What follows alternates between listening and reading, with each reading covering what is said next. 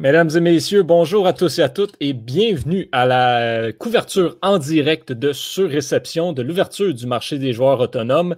Donc, il est, euh, midi, en fait, midi pile. On vient, de se, lancer. Donc, le marché est officiellement ouvert. On est dans l'attente des premières euh, signatures officielles. On a déjà quelques petits sujets à discuter en attendant avec toute l'équipe. Donc, euh, je, je, les invite à me rejoindre à l'instant. Jérémy Labry, Antonin Martinovitch, et bien sûr Victor Désilet. Encore une fois, Axel Guimont va, va nous rejoindre plus tard. Il est, euh, il est présentement occupé avec certaines autres affaires, mais a réussi à régler son problème euh, qu'il a, indisposé mardi dernier pour la couverture du repêchage. Euh, messieurs, bonjour, ça va bien? Ça va super bien, toi, Yohan? Top shape, comme disent nos amis anglophones. Journée très excitante dans le monde du hockey. Oui, Victor? Les gars, remis de, notre, gros, euh, notre gros stream de 4 heures de mardi. Absolument. Je commence à plus avoir mal dans le dos. Là. On remercie encore une fois d'ailleurs euh, tout le monde qui nous a écoutés, qui nous a suivis lors de cette, euh, ce, 4 heures, là, presque 3h45 qu'on a fait de couverture du repêchage de la Ligue nationale. Et bien, on l'espère que vous serez des nôtres encore une fois. N'hésitez pas si vous avez des commentaires ou quoi que ce soit à discuter avec nous euh, via Facebook, Twitter, YouTube. On est en direct sur toutes nos plateformes, donc n'hésitez pas, commentaires, questions, peu importe. Euh, les gars, avant d'embarquer dans les rumeurs, dans les, ce que vous pensez qui va, qui va arriver, on, a, on a des contrats par-ci, par-là qui sont, qui sont apparus au cours des derniers, des derniers jours, dernières semaines. Euh, et un qui a retenu particulièrement l'attention, c'est le contrat que le Canadien de Montréal a accordé au nouveau venu Josh Anderson, un contrat de 7 ans à 5,5 millions de dollars par saison. Euh, Antonin, ton euh, opinion sur ce contrat-là? j'ai eu des réactions mixtes un peu au départ. je trouvais ça un peu long et peut-être un peu cher pour Anderson, qui a eu une saison de 47 points. mais plus j'y pense, plus c'est une signature typique Bergevin, dans le sens où quand on regarde ce que Bergevin fait d'habitude, ce qu'il va faire, c'est qu'il va pas signer un joueur euh, à sa valeur exacte. Il va le signer dans une espèce de bracket, si je peux me permettre l'expression. Donc, Anderson, selon moi, c'est un joueur qui peut valoir 4 millions ou 7 millions, dépendamment de comment il performe. 7 millions, c'est vraiment le pousser. Là. Mais selon moi, c'est en ça. Donc, si tu le mets à 5 millions, un peu comme un Jonathan Drouin, Jonathan Drouin peut jouer comme un joueur à 7 millions ou un joueur à 4 millions, dépendamment des soirs. C'est pour ça que moi, je trouve que 5.5 pour Anderson, c'est, je trouve que c'est c'est justifié. C'est aussi dans 5-6 ans, quand on va voir Anderson, Anderson, si c'est, il est capable de s'établir dans le top 6, il va vraiment faire du boulot incroyable. Et avec la masse salariale qui va augmenter, les salaires des joueurs vont augmenter. Donc, dans 4-5 ans, on va peut-être se retrouver avec un Anderson qui va vraiment euh, avoir un très bel escompte sur son salaire. On va être content de l'avoir à 5,5 millions, selon moi. Très, euh, très intéressant comme, euh, comme analyse. Mais je pense aussi, je pense aussi pour continuer sur, sur ce qu'Antonin disait, là, Anderson, pour ma part aussi, je te dirais que 5,5 millions, c'est justifié. Peut-être plus le 7 ans là, que j'ai un petit peu plus de, misère avec parce que ce gars-là n'a jamais vraiment eu le temps de se, de prouver dans la Ligue nationale de hockey. Là, il a eu une bonne saison, sinon il a été blessé, il a euh, pris du temps à se développer. Souvent, les gros bonhommes comme lui, ça prend du temps à, faire sa place dans la Ligue nationale de hockey et à se développer comme, euh, comme des joueurs d'impact. Mais donc, le 7 ans, j'ai de la misère parce qu'on n'est pas encore sûr de ce que ce gars-là peut, peut apporter à une équipe. On a une idée, mais est-ce que ce gars-là est vraiment au niveau de, l'idée qu'on a de, lui et que Marc Bergevin a, de lui? On peut pas en être sûr. Fait que pour l'instant, le signer à long terme comme ça, c'est pas une bonne décision, à mon avis. On a une première signature du côté des agents libres. Wayne Simmons n'est plus sur le marché. 1,5 million pour un an avec les Maple Leafs de Toronto. Donc, le Canadien de Montréal qui était dans le coup jusqu'à la dernière, euh, jusqu'à la dernière minute, apparemment, euh, puis qui a choisi, je crois qu'il vient de là, de toute façon. donc, euh, donc, c'est pas une surprise exactement. Wayne Simmons qui vient de Toronto. Donc, euh, ce n'est pas une surprise qu'il ait signé de ce côté-là. Donc, une belle, une belle acquisition, de la belle profondeur pour les, euh, pour les Maple Leafs de ce côté-là. Puis, euh, ben, comme, comme prévu, là, comme on discutait au début du. juste avant que le podcast débute, les Blackhawks de Chicago qui ont été, qui ont été très rapides à annoncer certaines signatures. Donc, on a, on a entre autres, là, et surtout probablement la plus importante, Dominique Kubalik à 3,7 millions de dollars pour deux ans, donc le candidat au trophée, euh, au trophée Calder qui, était, qui, euh, qui est signé. Et, euh, et, on rapporte à l'instant également, Tyler Johnson aurait été placé par les, par le Lightning de Tampa Bay au balotage pour, euh, donc, probablement dans le but de racheter son contrat. Wow. Ça, c'est quand même une nouvelle assez surprenante du côté de Tampa Bay. Johnson, qui est quand même une pièce assez importante de l'équipe. Je, pense que, je pense que ça donne une idée à quel point les équipes sont vraiment serrées dans le niveau salarial. Moi, je ne serais pas surpris si Tampa Bay avait essayé de le bouger. Euh, puis ils n'ont pas juste pas été capables, donc ils n'ont pas eu le choix de racheter. Je pense pas que c'est ce que les équipes veulent faire, de racheter des contrats, parce que ça t'impacte dans les années qui suivent. Donc, euh, je pense vraiment qu'ils ont essayé de bouger, puis il n'y a aucune équipe qui veut prendre son salaire de 5 millions. Probablement que ce qui vient aussi jouer en cause, c'est le, le, fait que probablement quelqu'un s'en. Peut-être, en fait, si on suit aux rumeurs, quelqu'un s'en viendra avec une offre, une offre hostile à Mikhail Sergachev. Puis du côté de Tampa Bay, si on veut le re-signer, il va falloir, de, il va falloir de l'argent de côté. Donc, il semblerait que ce soit Tyler Johnson qui soit sacrifié pour, euh, pour répondre à ce besoin. C'est un, peu étrange dans le sens où quand tu as une offre hostile qui est faite, tu as une semaine là, pour répondre à cette offre hostile-là, pour l'accepter ou la. en fait, si le joueur l'accepte, l'équipe pour l'égaler ou euh, laisser aller. Donc, par précaution, j'ai de la misère à imaginer ça. Est-ce que Tyler Johnson, on s'est dit que le, son, euh, son, cap hit, l'espèce d'effet sur la masse qui traînerait en, étant racheté serait moins que ça nous ce que ça nous coûterait pour s'en débarrasser. Là? Je ne sais pas ce que vous en pensez, les gars, mais moi, je pense pas que qu'une équipe devait demander un choix de première ronde pour prendre Tyler Johnson. Il peut encore apporter de très bons services à une équipe. disons des équipes qui ont de la misère à atteindre le plancher, comme Ottawa. Il faut croire que. Des nouvelles. Euh, un terrain d'entente, un peu comme Callahan, deux ans. Mhm. Euh, des nouvelles d'Ekman Larson, il n'y a pas eu d'échange euh, fait de son côté, donc son agent vient de dire qu'il il reste avec Arizona. Oui, les, ça reste. on, va peut-être avoir un changement de direction de ce côté-là, mais il semblerait en effet que, le, que Oliver Ekman Larson reste en Arizona. les Canucks étaient dans le coup, apparemment, jusqu'à jusqu'à maintenant, en fait, mais il faut croire que l'offre n'était pas assez grande pour, euh, pour les Coyotes de ce côté-là. Ben, revenons, à Tyler Johnson. Il ne faut pas écarter non plus la possibilité qu'il soit seulement euh, réclamé au balatage aussi. Exactement. Dire, une équipe pourrait le réclamer en, pour, pour rien, dans le fond. Justement, si tu es prêt à le perdre, ça veut dire que tu as essayé de l'échanger pour quelque chose puis qu'il n'y a personne qui a voulu, là, sinon tu ne ferais pas ça. Puis euh, apparemment, Montréal va être une des équipes qui va regarder pour Alexander Wenberg, euh, qui a été mm-hmm. racheté. C'est euh, selon Elliot Friedman, un des informateurs les plus réputés là, de, qui travaille pour Sportsnet, qui vient de, l'annoncer il y a une vingtaine de minutes. Mm-hmm. Qu'est-ce que tu en penses, euh, Antonin, de je, pense, je pense que Wenberg à 2, 2,5 millions peut être un bon troisième centre. C'est sûr que là, c'est Dano qui occupe ce poste-là, donc il faudrait qu'il soit bougé à l'aile. Euh, mais je suis pas sûr si c'est une bonne idée parce qu'on veut développer nos jeunes, on veut qu'ils jouent, on veut que Paling, on veut qu'Evans joue. Donc, c'est pas en allant chercher tout le temps des joueurs qu'on va faire en sorte que nos jeunes vont se développer. Donc, on va se ramasser avec des. Moi, c'est ça qui me dérange un peu du Canadien, c'est on a des bons jeunes, mais on n'a tellement pas de place dans notre alignement qui finissent à 24-25 ans à faire rien, comme un peu Noah Jolson en ce moment qui a 23 ans, puis qui n'a jamais vraiment joué une saison complète avec le CH, même s'il a un potentiel intéressant. Donc moi, je n'irai pas le chercher Wenberg. Je suis d'accord avec ça. Il y, a, quelque chose d'intéressant qui vient, euh, qui vient à, à, mes esprits. Euh, Tyler Johnson a une clause de non-échange dans son contrat et donc euh, il avait soumis une liste au Lightning d'équipes avec lesquelles il acceptait de se faire échanger et euh, Tampa Bay n'aurait pas été en mesure de conclure un échange avec cette liste d'équipes-là.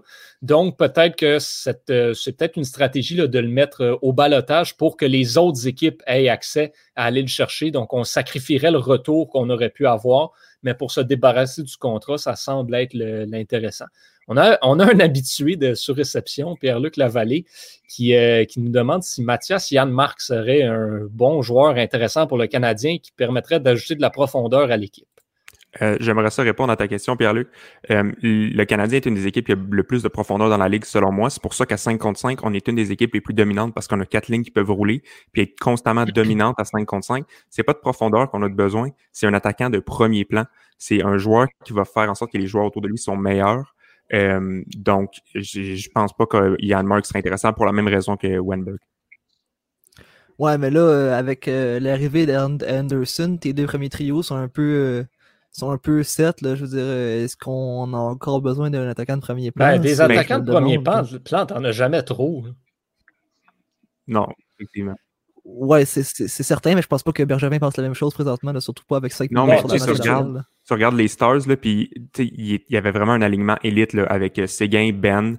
Euh, puis moi, quand je regardais ça, j'étais comme, OK, wow, les Stars sont puissants offensivement, puis ça les a pas empêchés d'aller chercher Radulov, Perry et Pavelski, puis c'est juste là qu'ils sont rendus vraiment en finale de la Coupe.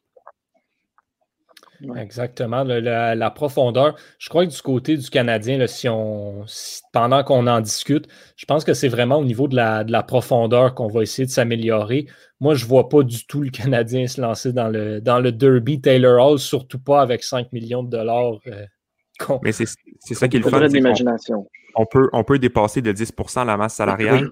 Donc, ça nous donnerait un 12 millions environ euh, de libre, peut-être un peu plus 13 millions. Puis on a jusqu'à l'année, le début de l'année prochaine pour euh, s'ajuster au cap salarial à, à la limite. Exactement. Donc, ça, c'est une nouveauté de cette année aussi, avec, le, avec toutes les, mesures qui entourent la COVID-19. On a permis aux équipes de dépasser le cap salarial de 10 pour, euh, pour régler les contrats et ensuite peut-être procéder à l'échange d'un autre gros mm. contrat. Du côté du Canadien, on pense au Thomas Tatar, Paul Byron qui pourrait se retrouver sur le marché pour euh, liquider ces contrats-là un petit peu dans le même style que Tampa Bay essaye de faire présentement avec Tyler Johnson. Parce que les, nombreux, les nombreux, euh, les nombreux gens sur Twitter, les, les, insiders, je ne connais pas vraiment le mot français, mais les informateurs. Les informateurs les informateurs ont l'air de dire que Montréal serait vraiment très actif dans le cas de Taylor Hall. On pense mm-hmm. un euh, des, leaders dans la course avec euh, Nashville et Columbus. Donc, je peux pas croire, les gars, que, Marc Bergevin poursuivrait Taylor Hall s'il n'avait pas un plan en tête pour euh, déloger ou faire de la place à sa masse salariale. Selon moi, il y a plusieurs joueurs qui sont, sont facilement échangeables. Je pense tout de suite à Brett Kulak, dont qui charge un, salaire de 1,85 million. Vous me dites c'est pas grand-chose, mais euh, Romanov va prendre sa place réalistiquement dans l'alignement l'année prochaine. Tu as des équipes comme les Jets de Winnipeg qui cherchent désespérément des, défenseurs. Là, ils viennent d'aller chercher Jet, euh, euh, Paul Stachny à 6,25. Donc, il leur reste plus beaucoup de marge de manœuvre. Un défenseur comme Kulak qui peut jouer sur ton top 4, c'est quasiment un match naturel pour moi que on pourrait trouver un, partenariat avec Winnipeg pour leur envoyer et nous, nous, soulager, eux les, les, aider. Mais là, là, il reste encore, disons que Taylor Hall signe pour, je sais pas, 8 millions. Il faut, faut être imaginatif là, quand même pour libérer un autre 6 millions. Oui, exactement. Mais c'est sûr que si, tu sais, Taylor Hall peut facilement prendre la place de Thomas Tatar, puis là, à ce moment-là, ben, tu peux liquider son contrat. Puis ensuite, si tu as besoin d'encore de la place, ben là, on a été chercher Josh Anderson, un autre allié. Donc, sur les alliés, ça fait descendre un peu. Euh, puis là, ben, tu as certains jeunes qui peuvent venir prendre la place, d'où peut-être l'intérêt de sacrifier Paul Byron à ce moment-là. Je crois quand même, là, pendant, si on, si on discute de où on pense que certains agents libres vont, se, vont atterrir, euh, je crois tout de même que personnellement, les, les, prédateurs de Nashville sont peut-être le plus gros. Euh, le candidat le plus potentiel, en tout cas de mon côté, avec toutes les. On s'est débarrassé du contrat de Kyle Turris, on fait des échanges pour essayer d'avoir beaucoup plus d'espace euh, sous le plafond salarial. Selon moi, ça cache peut-être, on va tenter d'attirer Taylor Hall au Tennessee du côté des prédateurs. Je ne sais pas ce que vous en pensez. Je ne sais pas si vous avez peut-être une autre destination en tête. Il y a l'avalanche du Colorado qui revient souvent dans les rumeurs. Euh, je ne sais pas si vous croyez que c'est peut-être euh, peut une destination possible.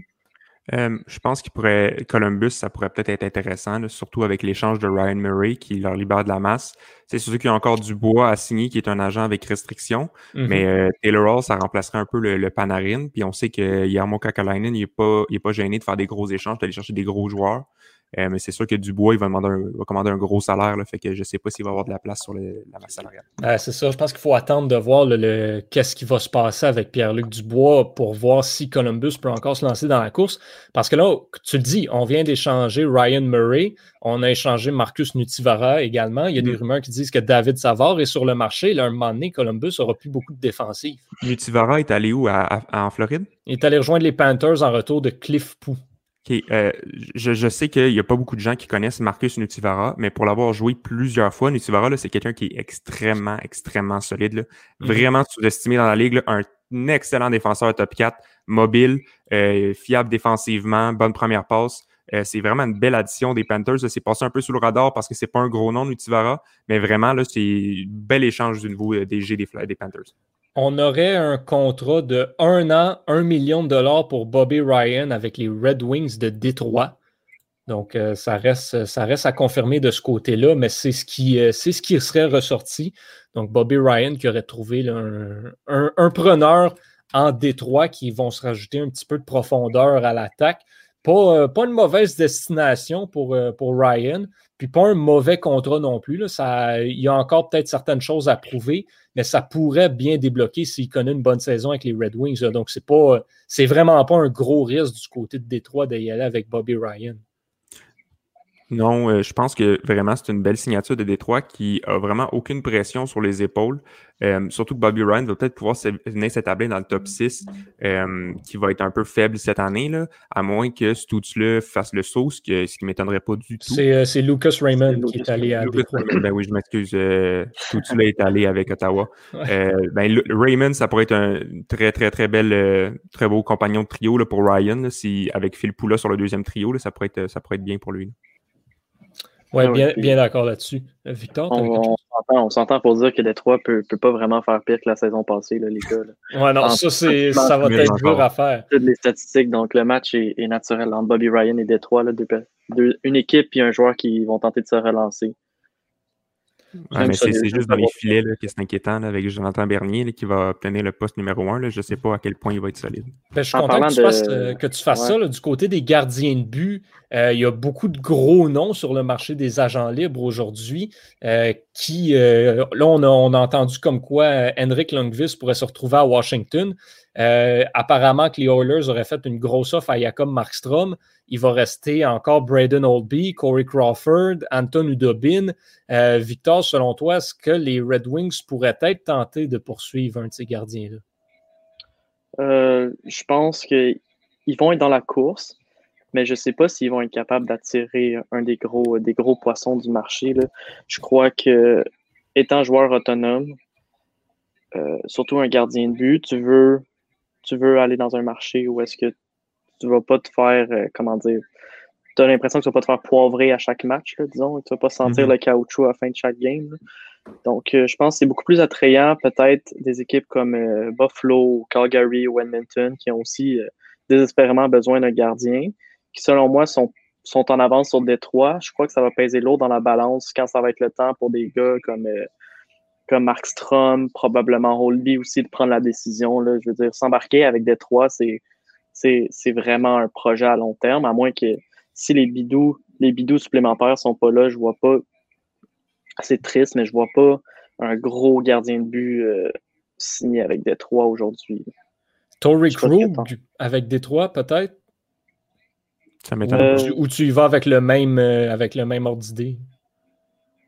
Au contraire, je pense que Tory Krug, l'avantage qui vient de la région aussi, c'est un gars originaire du Michigan. Mhm. Donc, il y a toujours un espèce de petit cachet euh, particulier là, à, aller jouer pour l'équipe de, son enfance. Et puis, euh, Tory Krug, euh, je pense pas qu'en signant Détroit, ben, évidemment, il serait, il serait considéré comme un leader, mais je crois pas que la charge de l'équipe la charge de, la saison de Détroit dépendrait sur ses épaules autant que si on, signe un gros un Old B, disons, là, les gens, les partisans de Détroit vont dire OK, on vient de signer un gardien gagnant de la Coupe Stanley, il va nous, gagner des matchs. Je pense pas qu'on s'attendrait à ce que Krug nous gagne des matchs à Détroit, donc c'est une pression moindre qui aurait sur ses épaules. Puis Détroit peut se permettre d'aller lui offrir beaucoup plus que, Boston. Donc ça, je le vois, je le vois arriver. Je crois que ça, ça, ça, va. Je crois que Tory Krug va rester dans la division Atlantique soit qu'il reste euh, à, à Boston ou il s'en va à Détroit. Tu vois pas d'autre option. Ouais. je pense que Jérémy, là. Ouais, Jérémy, ouais, on ben... pas beaucoup parler. ouais. Je vous, je vous, laisse parler un peu, mais euh, moi, je pense c'est pas vraiment sur Tory Krug, mais je pense que Détroit gagne à, à, signer des contrats un peu comme Bobby Ryan ou même chose pour un, pour un gardien un peu euh, comme lui là, qui, qui, qui, qui, tente de se relancer, qui a eu, des, qui a eu une saison difficile. Parce que, comme tu as dit, Détroit, c'est pas un marché là, qui, qui, est très euh, intéressant, qui est très, très attrayant pour, pour les gros poissons.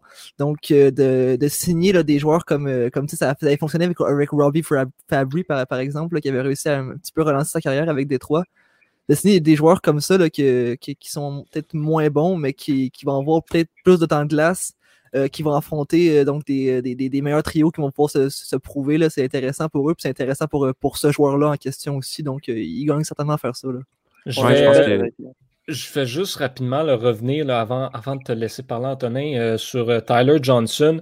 Euh, peut-être apporter une petite précision. il n'a pas été placé au balotage dans le but d'être racheté. c'est le balotage régulier de son côté. Donc, s'il n'est pas réclamé, il va se rapporter au crunch de Syracuse dans la Ligue américaine à ce moment-là. Wow, ça serait vraiment quelque chose à voir. Tyler Johnson, 118 points en 14 games dans la Ligue américaine. Je pense que je pense pas que c'est ça qui va arriver. Je pense qu'il va se faire réclamer. Mais Ouais, non, je pense, je pense que euh, si les agents libres vont à Détroit, c'est un peu ce que ça préfère à Vegas, dans le sens où il y a tellement de place sur l'alignement que n'importe quel joueur qui arrive va être dans le top 6, moindrement qui est un petit peu bon. Donc, euh, ça fait en sorte qu'il y a plus de temps de jeu, plus de place de se prouver. On l'a vu avec William Carlson, on l'a vu avec Alex Stock. C'est des joueurs qui ont été capables de se prouver parce qu'ils ont eu plus de temps de jeu. Donc, un Bobby Ryan, facilement pour aller chercher un 40 points cette année, là, ça ne m'étonnerait pas. On a Pierre-Luc Lavallée sur Facebook, encore une fois, là, qui dit que selon lui, euh, Anton Udobin va rester à Dallas. Euh, c'est moi, je veux juste, juste être sûr. C'est pas les Stars, justement, qui ont dit qu'ils n'allaient pas re-signer Anton Udobin? Exactement. Ils, ont, dit qu'il allait, aller en agent libre. Exactement. Donc, ça vient de régler ce, ce débat-là du côté ici. Et donc, donc, Mais pour, pour, pour je ne serais pas surpris de le voir aller à Buffalo. Buffalo a une tendance à aller chercher des gardiens de but euh, auxiliaires qui ont bien performé. On se souvient de Carter Hutton, Linus Ulmark, euh, qui est rendu à. Non, Linus Ulmark est encore à Buffalo, je pense. Hein? Ça, explique, ça, explique, peut-être pourquoi Buffalo a de la difficulté à faire les séries. Peut-être qu'un jour, ça leur prendrait un vrai gardien de but numéro un à la place d'un one-hit ou Mais, mais l'affaire, c'est que ça marche des fois pour certaines équipes. On, regarde Cam Talbot qui a été quand même solide quand il a changé de, quand il a changé d'endroit. Martin Jones qui est avec les Kings, qui avait eu un année, c'est quand même bonne, qui est arrivé avec les Sharks, puis ces deux, trois premières années avaient été très solides. Euh, Grubauer, on a fait la même chose. C'est souvent ça qui arrive. Euh, il y a des gardiens qui performent bien, on n'a pas l'argent pour les signer, ils vont essayer d'avoir un poste partant, puis ça marche plus ou moins parce qu'ils sont pas habitués de la grosse charge de travail. Mais Kudobin, je le verrais très bien avec euh, les, les sabres. Ça, ce serait très, très, très probable. C'est vrai que ça semble être un, un pas pire fit là-bas. Un nom que je vois bien avec les sabres aussi, moi, c'est Braden Oldby. Je ne sais pas, j'ai hmm. peut-être un feeling là, que, que Braden Oldby s'en irait, irait là-bas. Un autre nom qui est, euh, très gros, un très gros poisson sur le marché des joueurs autonomes, c'est Alex Pietrangelo. Victor, tu parlais tantôt de l'acquisition de Paul Stachny par les Jets de Winnipeg. Ça, c'est 6,5 millions qu'on libère du côté de Vegas. Ça fait longtemps que le nom de Pietrangelo est rattaché aux Golden Knights. Est-ce que c'est, est-ce qu'on peut pratiquement dire que c'est fait d'avance, même avant que cette signature-là soit appelée? Peut-être, peut-être Victor, commencer avec toi.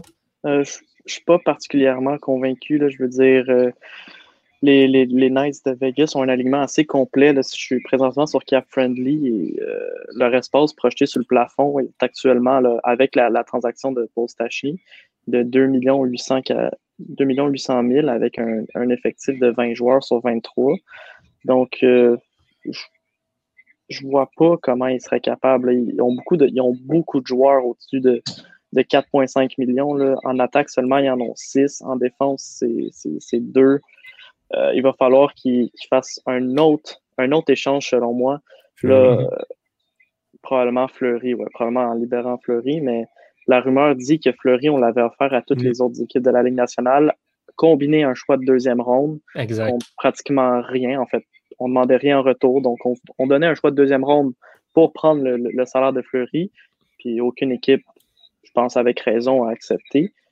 Euh, avec le, cap salarial qui va pas monter probablement d'ici les deux prochaines années ou, du moins d'ici la prochaine année, ça va être ça, ça, ça, ça serait un casse-tête trop compliqué pour Vegas de, de, de signer Pietrangelo. Là, il faudrait qu'il se débarrasse d'un Paturity ou d'un euh, peut-être d'un Riley Smith, un Marchesso. C'est combler un trou dans ton alignement, ben, c'est combler un trou dans ton alignement en en créant possiblement un autre. Donc, je ne les vois pas. Je crois que Pietrangelo va signer avec, euh, avec Saint-Louis. Je ne sais pas ce que tu en penses, Antonin. Oui, ça serait bien. Euh, c'est sûr que bon, euh, ils vont être très, très, très, très, très serrés dans la masse salariale. Euh, là, il y a des nouveaux contrats qui viennent d'arriver. Là. Apparemment, ouais, et Maroon, les deux ont re-signé à Tampa Bay des, des contrats en dessous d'un million, un an et deux ans respectivement. Donc, bonne signature pour Tampa Bay. Absolument, absolument. Victor, si tu, mettons, pour y aller avec toi, si Pietrangelo ne signe pas avec les Golden Knights, toi, tu penses qu'il signe à Saint-Louis? Ouais, je crois que euh, c'est pas mal coulé dans le béton. Je, vois mal. Ça serait mauvais pour les deux parties, là, je pense, de, mettre fin à leur, à leur alliance qui dure depuis, depuis le temps où Pietrangelo a été repêché, je crois, c'est en 2007. Donc, euh, euh, Pietrangelo qui est le capitaine là-bas, qui est vraiment le, pilier en défensive, l'image de marque des Blues de Saint-Louis. lui, en s'en allant, puis je suis pas convaincu qu'en en allant regarder ailleurs sur le marché, il va, il va tant aller chercher plus d'années, de termes à son contrat, de, d'argent. Saint-Louis, Saint-Louis, on, on peuvent se le permettre. Je regarde présentement sur Cap Friendly, ils sont à 5,2 millions du plafond. Puis encore, selon moi, une coupe de joueurs euh, qui pourrait, dont ils pourraient se départir. Je crois qu'il leur reste aussi Vince Dunn à signer. Ça, ça ne sera, pas, sera pas un jeu d'enfant, mais il y a beaucoup de joueurs euh, qui pourraient qui pourrait être échangé pour Saint-Louis pour, pour faire ça, que tout rentre dans l'ordre. Tu allais dire quelque chose, Anthony? oui, c'est mais c'est parce que le problème, c'est qu'ils ont, ils ont, décidé de donner des contrats à Scandella et à Falk, puis les deux combinés, je pense que c'est comme 10, 10 millions sur la masse salariale.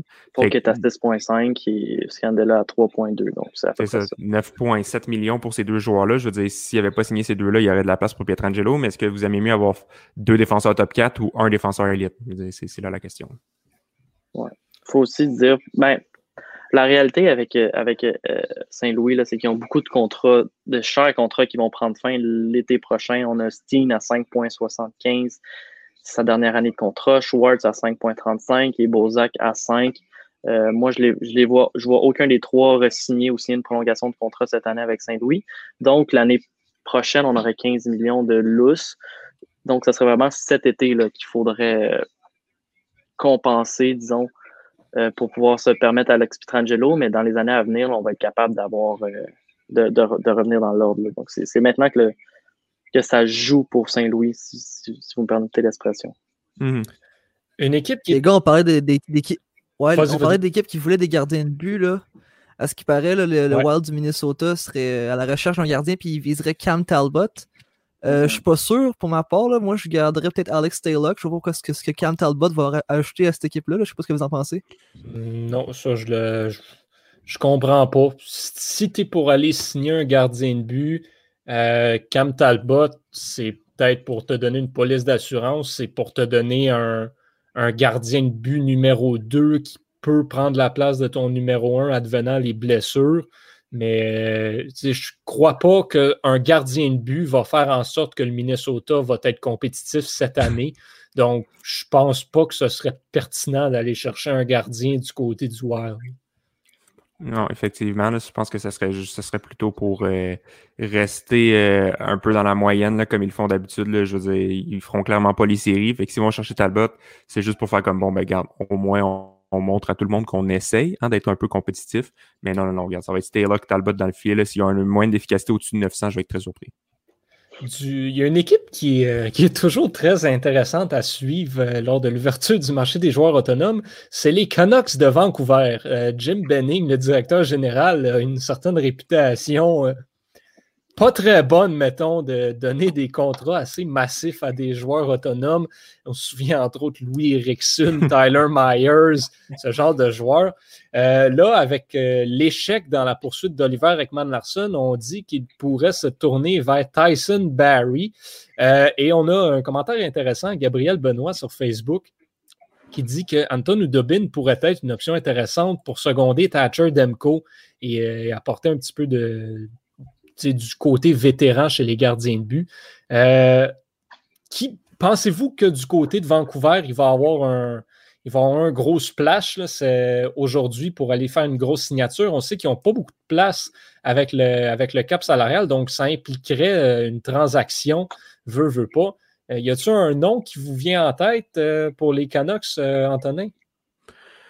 Euh, c'est sûr que s'ils pouvaient renforcer leur défense, ça serait très utile. Je vois pas l'utilité d'amener Tyson Berry à Vancouver. Voyons donc. Euh, tu as déjà Quinn Hughes qui ah, va jouer. Ben, ah, je vais te couper. Euh, Tyler Mott aurait signé deux ans avec Vancouver. c'est bon, ça c'est une bonne signature. On va attendre de voir, de voir le montant, mais lui, de toute façon, il était déjà, il était hmm. déjà là-bas, donc ce serait juste une extension. Et Radko Goudas passe aux Panthers de la Floride. On oh, attend encore la confirmation au niveau du montant. J'aurais aimé ça le voir Goudas avec Toronto. C'est le genre de défenseur qu'il leur faut. Euh, il est quand même assez mobile pour sa grosseur. Il joue euh, mean, si vous me permettez l'expression. Euh, ouais, vraiment. Mais ce que je disais par rapport à Vancouver, c'est que je ne mhm. vois pas l'utilité d'année Barry. Tu as déjà Quinn Hughes qui va te donner 60, 65, 70 points par année. Offensivement, tu as besoin d'un bon défenseur défensif. je sais que Chris Tanev faisait ce boulot-là à Vancouver mais je pense pas qu'ils vont le ramener, ce qui laisse un gros trou dans leur top 4. Troy Stetcher sera pas ramené, je crois. Non, exactement. Euh, donc, ils ont deux places défensives. Tyler Myers a été très, très, très chancelant cette année, j'ai trouvé. Euh, pas le défenseur qui a gagné le Calder, ça, je peux vous le dire. Euh, donc, je pense pas que Tyson Berry, c'est le genre de défenseur qu'il leur faut. Je pense plus que c'est un, bon défenseur top 4, solide. Un peu comme on était cherché avec Edmondson, qu'il leur faudrait là, pour complémenter Quinn Hughes. Ouais, Tyson Berry, c'est un top 4. Tyson Berry, c'est un top 4, mais très offensif. Puis oui, il est bon dans sa relance, mais c'est surtout ça qui a été critiqué quand il était à Toronto. C'est défensivement, il est plutôt, il est pas, pas très stable, pas très confiant, ce qui fait en sorte qu'il fait beaucoup d'erreurs. Puis quand il y a de la pression, il fait une passe rapidement, donc il fait beaucoup d'erreurs dans ses relances de l'attaque. Euh, avec Puis Vancouver a besoin d'un défenseur qui est stable, qui fait une bonne première passe pour relancer leurs attaquants qui sont super vite et dynamiques. Le, problème, c'est que les, les défenseurs défensifs, il n'y en a pas à tonne, je pense, dans ce ces joueurs autonomes-là, je check euh, ben, rapidement. dire, est-ce qu'on a quelqu'un qui répondrait à ce besoin-là? il, y aurait, Andy Green ou sinon, après lui, c'est Carl Osner. Donc, euh, oui. Carl Osner, Georgie Ben, Vancouver va-tu se ramasser avec les restants du Canadien? Mais on, on n'en parle pas, mais est-ce que, est-ce que Pietrangelo à Vancouver, c'est quelque chose qui aurait, qui aurait de l'allure selon vous? Non, selon moi, il, va demander, beaucoup trop pour, euh, ah pour ce que Vancouver peut lui offrir. Il faudrait se débarrasser de gros contrats. Puis euh, tant, que Louis Erickson est encore sous contrat, Vancouver va être très menotté. Le contrat de Tyler Myers n'aide pas. On a encore euh, des résidus aussi de Roberto Luongo qu'on doit encore payer suite, suite à sa retraite. Donc, selon moi, Pietrangelo, ce serait une option très intéressante. Ce serait un défenseur dont Vancouver aurait besoin. En fait, un défenseur que les 31 équipes auraient besoin, c'est pas compliqué, mais il va demander beaucoup trop cher. Oui, dans, ma tête à moi, c'est un peu difficile de gagner une coupe quand un, un joueur, peu importe c'est qui, qui est payé plus que 10 millions, ça t'handicape beaucoup. Là. Je pense que la dernière équipe à l'avoir fait, c'est le Blackhawks en 2013-2014, avec Taves et Kane, les deux à 10.5. Mais sinon, ça 2014-2015. 2014-2015, pardon, merci Yvan. Euh, donc, ça devient extrêmement compliqué. Là. On, s'entend les Pingouins, les Capitals, ils n'ont aucun joueur en, haut de 10 millions. C'est sûr que Crosby 8.7, Malkin à 9 quelque chose. Euh, mais il n'y a, a, aucun joueur qui approche de ce 10 millions-là. Puis Pietrangelo, j'ai comme l'impression qu'il va demander au-dessus de 10 millions, si pas 9,5. Si quand tu as un défenseur à 9,5 millions, ça devient très difficile d'en avoir pour ton argent. Euh, peu importe c'est qui. Donc, euh, je ne sais pas qui va le signer, mais je pense pas que ça va en valoir la peine. Ben, la question, ben, en fait, je ne sais pas combien les gars vous attendez à ce qu'il signe, mais Roman Miossi, qui est réalistiquement le, meilleur défenseur de la Ligue, a signé une mm-hmm. prolongation de contrat à 9,5 euh, l'année passée. Là, avec les circonstances actuelles, je ne vois pas un défenseur demander plus que 9,5 ni aller chercher plus que 9,5. Moi, je pense que 9 millions serait un salaire vraiment raisonnable pour Pietrangelo sur un 7, 6, 7 ans. Je pense que n'importe quelle équipe serait prête à lui donner. C'est l'équipe qui a la place sous le plafond salarial. Considérant que Ekman Larson fait 8,5, poser la question, c'est répondre, mais préférez-vous avoir Ekman Larson à 8,5 ou Pietrangelo à 9? Ben, je vais être honnête c'est sûr que 9 millions, c'est un contrat très réaliste et très respectable pour Alex Pietrangelo. Mhm. oui. Sauf que c'est sûr qu'il y a une équipe qui va y offrir 10. Ah, facile. Si rendu, là, rendu là, c'est à lui de décider où il veut aller, mais c'est sûr qu'il y a une équipe qui va y offrir 10 millions. quelle équipe va y offrir 10, Johan? Ben, regarde la situation de pas mal tout le monde sur le cas Détroit, il n'offrirait pas de cet argent-là? il pourrait, mais il n'y a, personne qui en parle, mais je veux dire, moi, si j'étais à Détroit, là, si j'étais Iserman, je ferais ça. Là. Je veux dire, as tellement d'argent dépensé, puis tu vas avoir Pietangelo pendant 6-7 ans, un bon leader pour euh, entraîner tes jeunes défenseurs en Cider, en Chalowski, en, en Hronek. Donc, ça serait vraiment une belle addition là, pour Détroit, là, si c'est pas pour 4-5 ans. sinon, les Devils, pourquoi pas? Parce qu'ils ont Souban à 9 millions. Tu as raison, tu as raison. Tu as déjà Souban. Mais sinon, tu sais, il y a Détroit, bon, Buffalo, beaucoup. Mais les sénateurs d'Ottawa, pour l'instant, il faut qu'ils rejoignent le, déjà le plancher salarial, donc la le minimum. 16 millions de plancher. 16 millions de plancher.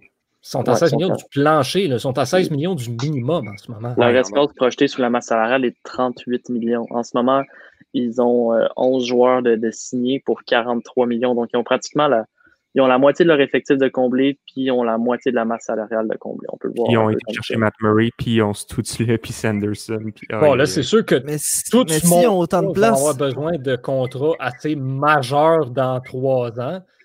C'est clair, Chabot est déjà signé un très, très, très, très bon contrat. Là. Mm-hmm. mais je, veux, je, veux, dire, qui, vont, qui va avoir des contrats? Je vais y aller avec la, la théorie du, du, complot et de l'idée de génie de Pierre Dorion. Euh, on parlait qu'Ottawa avait besoin d'un droitier pour jouer avec Thomas Chabot. Hmm, pourquoi y aller avec Sanderson au lieu de Drysdale? Peut-être qu'on poursuit Pietrangelo. Regarde. Ah ben oui. Ben, ça fait, pour vrai, c'est un peu Je lance ça comme ça. Mais si Ottawa a autant de place, pourquoi, pourquoi pas donner à Anthony Duclair ce qu'il voulait? Là? Je pense qu'ils. Parce que je pense qu'ils veulent, ils veulent, ils font, ils font comme Bergevin, ils veulent laisser la place à leurs jeunes. Je veux dire, Batherson, Formanton, c'est tous des joueurs qui sont dans la Ligue américaine depuis longtemps. Non, je sais, mais t'es à 16 millions du plan. ça dépend de combien qu'ils demandent. Je veux dire, Anthony Duclair, s'il demande 6 millions, tu lui donnes-tu? Hmm, non. Ben, il a fait 40 points en 60 quelques matchs, c'est quand même. Avec Ottawa, mais c'est sûr, il jouait 22 millions. Il a connu une bonne saison. Fait que toi, si Anthony, si Anthony Duclair te dit, moi, mon contrat que je veux, c'est 4 ans, 6 millions par année, tu lui donnes. Peut-être pas 4 ans, mais un court terme peut-être. 2 ans, 5 millions, je donne à Duclair. Ben, moi, je pense qu'il voulait probablement long terme, puis autour de 5, 5.5. c'est pour ça qu'on n'a pas voulu lui donner du côté d'Ottawa. D'après moi, c'est quelque chose comme ça qui est arrivé. Duclair, c'est souvent fait échanger, puis tu n'échanges pas un joueur qui est excellent dans tous les aspects de son jeu pour rien. Je veux dire, il y a clairement des lacunes que les entraîneurs, les joueurs autour de lui, puis les directeurs voient. Il a choisi, il aurait choisi de se représenter lui-même. donc, ça prouve que le gars, euh, que le gars euh, il, y a, il, a, des principes, là, puis euh, il n'est pas là pour, nécessairement pour l'équipe, il est plus là pour son argent, je pense. Là, ouais. ouais. On a une question intéressante sur Facebook. À quel endroit pensez-vous que Miko Koivu va aboutir?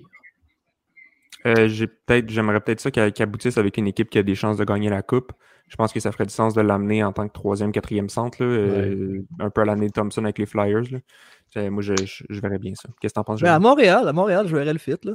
Tu euh, tu, euh, solidifies ta, ta, quatrième ligne. Là. Qui, qui va prendre la place d'Evans? Ben, tu peux, ouais, tu peux, je peux jouer Evans. Tu fais, tu, fais une rotation entre lui et Evans puis Robbie Peeling. Anyway, je pense pas que Evans, euh, il a son spot d'assuré. là. Ouais, mais comment tu vends ça à Koivu? Hey, Koivu, ça tente à Montréal? Tu vas jouer genre une game sur trois, puis tu vas échanger avec des gars qui ont 22 ans, ça te tente dessus? Mais c'est ça, qui, ça que les équipes vont y offrir, là. C'est, une quatrième ben ligne. Ou... une équipe qui a plus de place, comme Détroit. J'arrête pas de dire Détroit, là, parce qu'ils peuvent pas se veulent. Mais je veux dire... Sénateur. Ouais? Sénateur, ça pourrait être sénateur bon. Sénateur n'ont pas de centre, là. Ils n'ont pas grand-chose au centre. That's it. Puis Tim Stutchley qui risque de, probablement de, craquer l'alignement cette saison. Euh, les gars, les chiffres sont sortis là, pour le, le, contrat de Radko Goudas. Ça va être 3 ans à 2,5 millions. Ce qui fait que la situation des défenseurs là, chez, euh, chez des, en, en, Floride, là, on, a, on aurait, disons, euh, disons, on regarde le côté droit de la défensive. Là, on a Aaron Ekblad, premier défenseur, 7,5 millions pour ah, encore 5 ans. Euh, Anton Stralman, deuxième défenseur, 5,5 millions. Et là, tu te retrouves avec Radko Goudas sur ta troisième paire à 2,5 millions pour un gros 3 ans. Ça fait qu'à eux 3, donc tes trois défenseurs droitiers mobilisent 16 millions sur ta masse salariale. Vous en pensez quoi? On part en commençant par Jérémy. Je pense que Jérémy oh. est, il est, sous le choc. Mais, euh, sinon, parallèlement, euh, Détroit bouge encore. John Merrill, un an, 925 000. Très solide. John Merrill a fait ses preuves avec Vegas. C'est un bon défenseur top 4. Absolument, absolument. Mais pour répondre à ta question, euh, c'était quoi ta question, Victor? C'était, ben là, ben, on, va avoir 16 millions pour ah trois défenseurs en Floride. Je ne sais pas ce que vous pensez de cette défensive-là. Si on compare ça, disons, avec les Canadiens, on aura Weber, à 7.8, Petrie à 6.2, donc on est déjà à 14. Et puis là, on rajoute, disons, Jolson ou Fleury en bas d'un million. Donc, c'est des, prix similaires, mais quel défensif préférez-vous avoir entre Ekblad, Strawman, et puis euh, Goudas ou euh, Weber, Petrie, Jolson, disons? C'est même pas une question. Ben il n'y a même pas de discussion. là. C'est bien que la défensive du Canadien, là. mais je ben m'excuse, mais Eggblad, là. Mais non, tu prends la défensive des Panthers, voyons. Ben non, voyons donc. ok, je pensais qu'on était tous non, c'est une blague. Attends, attends, tu prends, vraiment la, défensive des Panthers pour eux? Mais non. Ok. Non, c'était vraiment une blague que je faisais. Anthony ne comprend pas le sarcasme. je m'excuse. Je sais jamais avec toi, là. Je sais jamais avec toi. Mais euh, ouais, non, Eggblad est, ben trop, est paye beaucoup trop cher, 7,5 millions. C'est vraiment pas le défenseur. On s'attendait, c'est un bon défenseur. Il peut jouer 23-24 minutes, mais il vaut pas 7,5. Il vaut 6,5. Un premier overall en plus. Là, quand, un premier overall. Ouais, what a bust. Au repêchage, là. Hmm. Absolument. Absolument, messieurs. Euh, Corey Schneider quitte euh, l'organisation des Devils du New Jersey. Euh, il, est, officiellement racheté par l'équipe. Peut-être euh, peut discuter un petit peu de cette situation-là qui est quand même assez triste. ça fait un autre gardien de but qui est, disponible sur le marché. Est-ce que selon vous, il y a encore une possibilité pour lui de peut-être racheter sa carrière, de la relancer, de sauver un petit peu? Voyez-vous une équipe prendre une chance sur un gardien comme ça, Jérémy? Ouais, c'est quel gardien? J'ai comme pas attendu ce bout là Corey Schneider. Corey Schneider. Ouais, une équipe reprendre euh, Corey Schneider? Ouais. J'aurais de la misère avec ce, ce gars-là. Je dirais, je pense que il y a jamais. Il, il, a, il a eu des bonnes saisons, mais là, c'est pas mal fini avec lui. Là, je pense que je verrais pas une équipe s'essayer avec lui. Avec lui là, il mettons Cam Talbot comparé à, lui, il a quand même eu des, des meilleurs moments là, dans les dernières années, là, surtout. Euh, il était pas pire comme tu l'as dit tantôt, Antonin. Fait que peut-être que je m'attendrais peut-être plus vers, vers, Cam Talbot, mais Corey Schneider, ça va pas très bien, à mon avis, de son côté. Là. Du côté de maintenant des Panthers, on vient de signer Carter Verhaeg. Je sais pas si je le prononce. Verhaeghe, ouais. Bon, donc euh, c'est ça. Pour, euh, pour deux ans, à peu près euh, un million de dollars par année. Pour, donc, il quitte le Lightning pour s'en aller avec les Panthers de la Floride. Donc, jusqu'à date, là, on, a, euh, on a les Panthers puis on a les Red Wings qui bougent, euh, beaucoup. C'est surtout des, euh, signatures relativement mineures, mais quand même, quand même intéressant de voir ces deux équipes-là. À ce qui paraît maintenant, les Oilers et les Flames de Calgary seraient très, très, très actifs dans la poursuite d'un gardien de but. Avec le, le nombre de gardiens qu'il y a, pensez-vous que euh, les deux équipes vont être en mesure de se retrouver avec peut-être les, deux meilleurs gardiens disponibles sur le marché en ce moment, euh, ou il y a d'autres équipes peut-être à la recherche d'un gardien, mais qui paraissent un peu moins, qui pourraient se, joindre à la course puis peut-être venir voler, que ce soit Markstrom ou Oldby. je pense qu'on peut s'entendre que ces deux-là sont probablement les deux plus gros noms au niveau des gardiens de but. Euh, est-ce qu'il y en a un des deux qui, aurait un meilleur fit, soit à Calgary ou à Edmonton, euh, à Edmonton selon vous? Peut-être euh, peut Victor, je ne sais pas si tu as une opinion là-dessus. Euh, je, pense que c'est un problème, comment dire, c'est interminable, la, situation des gardiens de but en Alberta. je pense que peu importe qui se ramasse en Calgary, on dirait qu'il tombe dans la fosse au lion, puis tout d'un coup, il devient, il devient apeuré et des rondelles. Euh, mais moi, j'ai un petit feeling, c'est mon instinct, je sais pas. J'ai l'impression que Oldby s'en va à Calgary, puis Markstrom à, à, Edmonton. Je le vois, je le vois arriver comme ça. Je sais pas ce que j'ai ouais, des prédictions. Surtout qu'Edmonton a l'air d'aimer les gros gardiens. Koskinen est, énorme, là, 6 pieds 7. Euh, mais Koskinen fait encore 4 millions pendant encore deux ans, je pense. 4,5 millions pendant deux ans encore. Donc, euh, c'est sûr que si tu vas chercher Markstrom, tu vas payer un, gros 9-10 millions pour deux gardiens de but. Euh, Je ne suis pas sûr que ça vaut la peine. Ouais, moi aussi, j'aurais dit la même chose que toi, Victor. Euh, Markstrom, euh, c'est le meilleur des, deux, certainement. Puis les Oilers, entre les Oilers et les, Flames, je te dirais que les Oilers, avec un, bon gardien, sont plus proches de la Coupe Stanley que les Flames le sont avec, avec un bon gardien. Donc, c'est super attrayant pour un, gardien de sa, sa trempe là, qui, qui sent peut-être pas qu'il peut atteindre la Coupe Stanley avec les, avec les Canucks, surtout avec les, les, mouvements qui ont été faits dans les, dans les derniers jours. donc, euh, Ouais, je suis assez d'accord avec ce que tu Je vous lance ça de même, les gars. Là. Euh, je viens de penser à ça. Ce serait un bon échange à faire pour, euh, pour Arizona. Là, pour, là, ils ont deux gardiens. Là. Ils ont Ranta et Kemper. Je pense que Kemper, c'est mm-hmm. clairement établi comme un des dix meilleurs gardiens de la ligue en ce moment. Là. Euh, je pense pas que Ranta a sa place encore, surtout pas avec son salaire.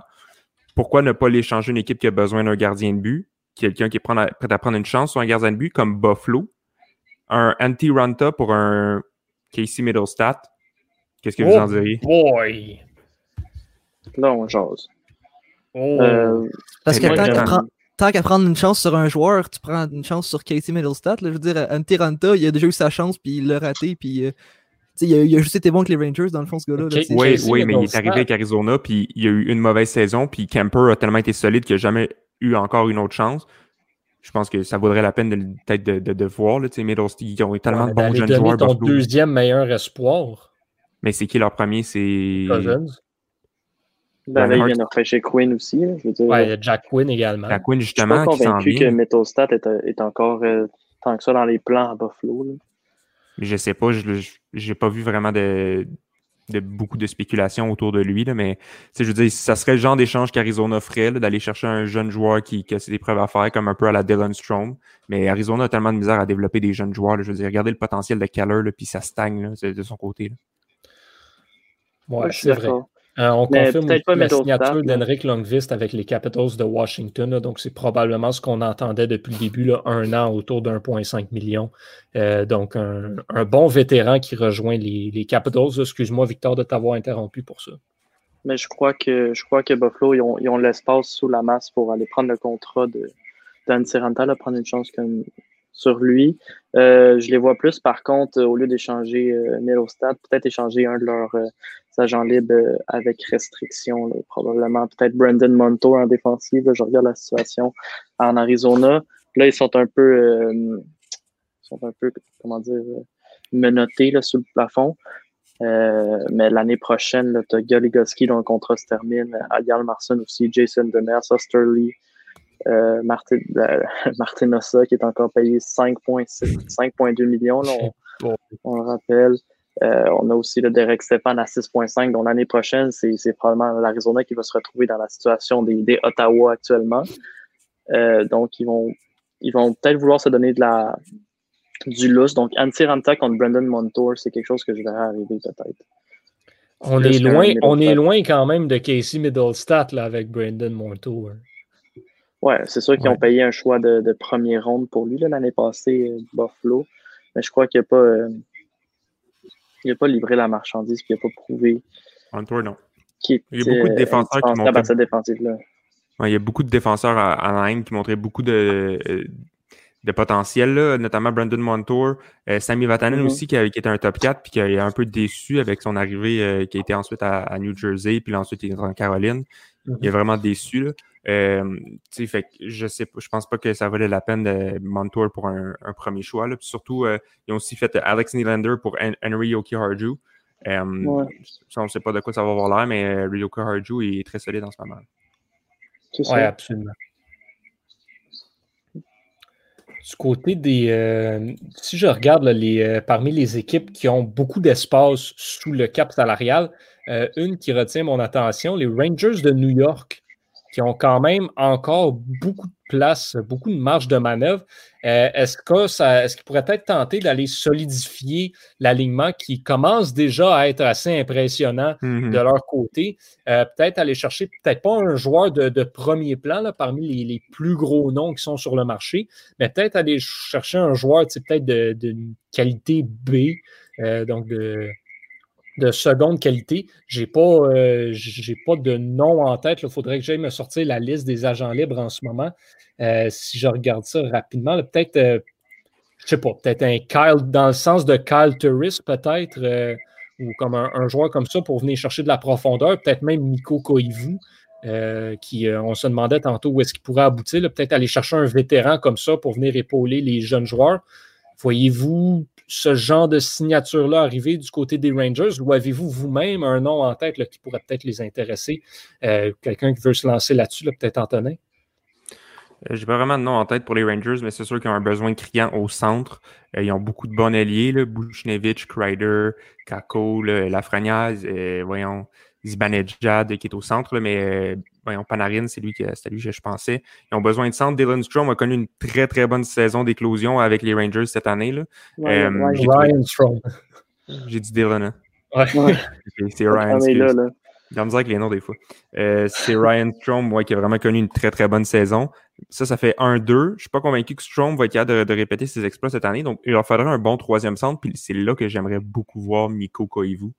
Euh, ça serait vraiment une belle addition. Même un Carl Turris qui peut être dynamique. Euh, ça, serait, ça, serait, ça serait mon choix. Qu'est-ce que t'en Jérémy? Ben, Miko Koivu, troisième centre, je ne suis pas nécessairement sûr, là, mais mais Carl Turris, effectivement, là, ça, il peut apporter un aspect intéressant à cette équipe-là qui n'est peut-être pas nécessairement la meilleure, euh, la meilleure équipe, euh, comment dire en anglais, euh, all-around. Donc, tu es très offensif. La défensive est, est un peu moyenne. Merci pour cette image de Lundqvist.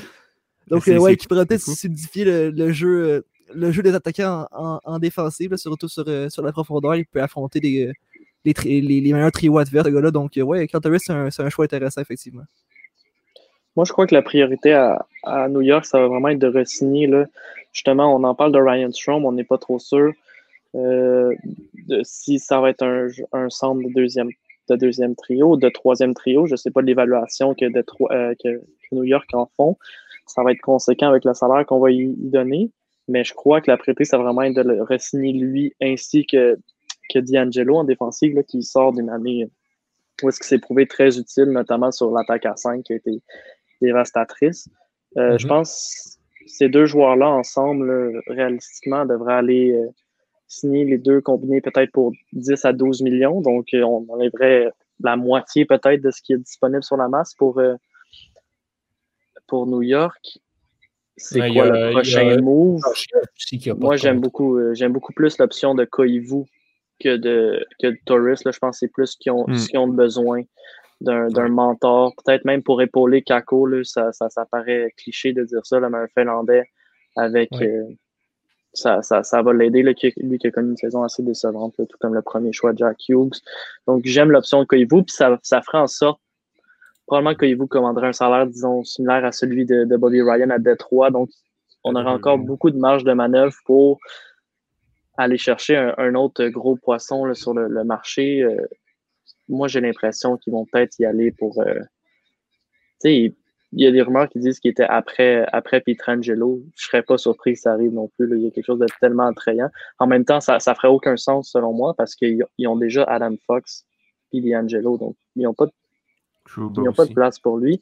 Mais quoi faire avec tout cet argent-là? Là? Puis, quand on regarde leur situation, l'année prochaine, ils vont avoir Philippe Chittil à signer, Bouchnevich. Ça va pas, ça va pas coûter des des millions. Là, ça va pas être. Euh, ils sont, dans une bonne, sont vraiment dans une bonne situation, les Rangers. C'est un retour qui a été fait de façon très bien planifiée. Hmm, là, on a Axel qui arrive avec nous. Il paraît que, notre collègue Axel euh, a des, serait parmi nous. Là, Axel, euh, est-ce que tu es là? Il est, sur mute. Ouais. Oh, oh, oh on l'a. là, je pense. Hey, salut Axel, ça va? Ah ben, bon. Ah bon, content, content de enfin te retrouver. Je suis très content d'être là aussi. Euh, un homme a déjà dit euh, J'arrive jamais à l'heure, mais j'arrive toujours à temps. Donc, euh, wow. Donc, il n'y a pas eu encore de grosse signature à ce que j'ai vu. Ça dépend qu'est-ce que tu entends par grosse signature. Henrik Lundqvist est quand même un assez gros nom sur le marché. on, a Étienne qui nous a préparé un beau tableau, là, donc on peut. Wow, merci Étienne. Radko, Radko Goudas aussi, les boys, là, gros, gros, gros signature. Victor Mété, grosse signature à 740 000 par année. Pour un an. Ouais, c'est pas mauvais non plus. Là. Ah, mais excusez, est-ce qu'on. Moi, j'ai jamais vu ça passer, là, que Reed Duke avait signé un nouveau contrat avec les Golden Knights. Ouais. Mais Zambius Jurgensen aussi, 3 euh, ans, 6,6 millions. Vrai, Étienne? Ouais, Étienne aussi, tu as pogné ça. oui, c'est vrai, je l'ai vu, Reed Duke. Reed Duke était... donc le, le Golden Knight était le seul joueur, le seul joueur original. ouais, c'est ça. Le, premier joueur de l'histoire de la franchise n'a jamais joué un match avec eux. C'est la chose la plus triste. On s'entend. On s'entend que c'est autour de lui qu'on bâtit l'équipe. Là. On... oh, oui. Un joueur de franchise.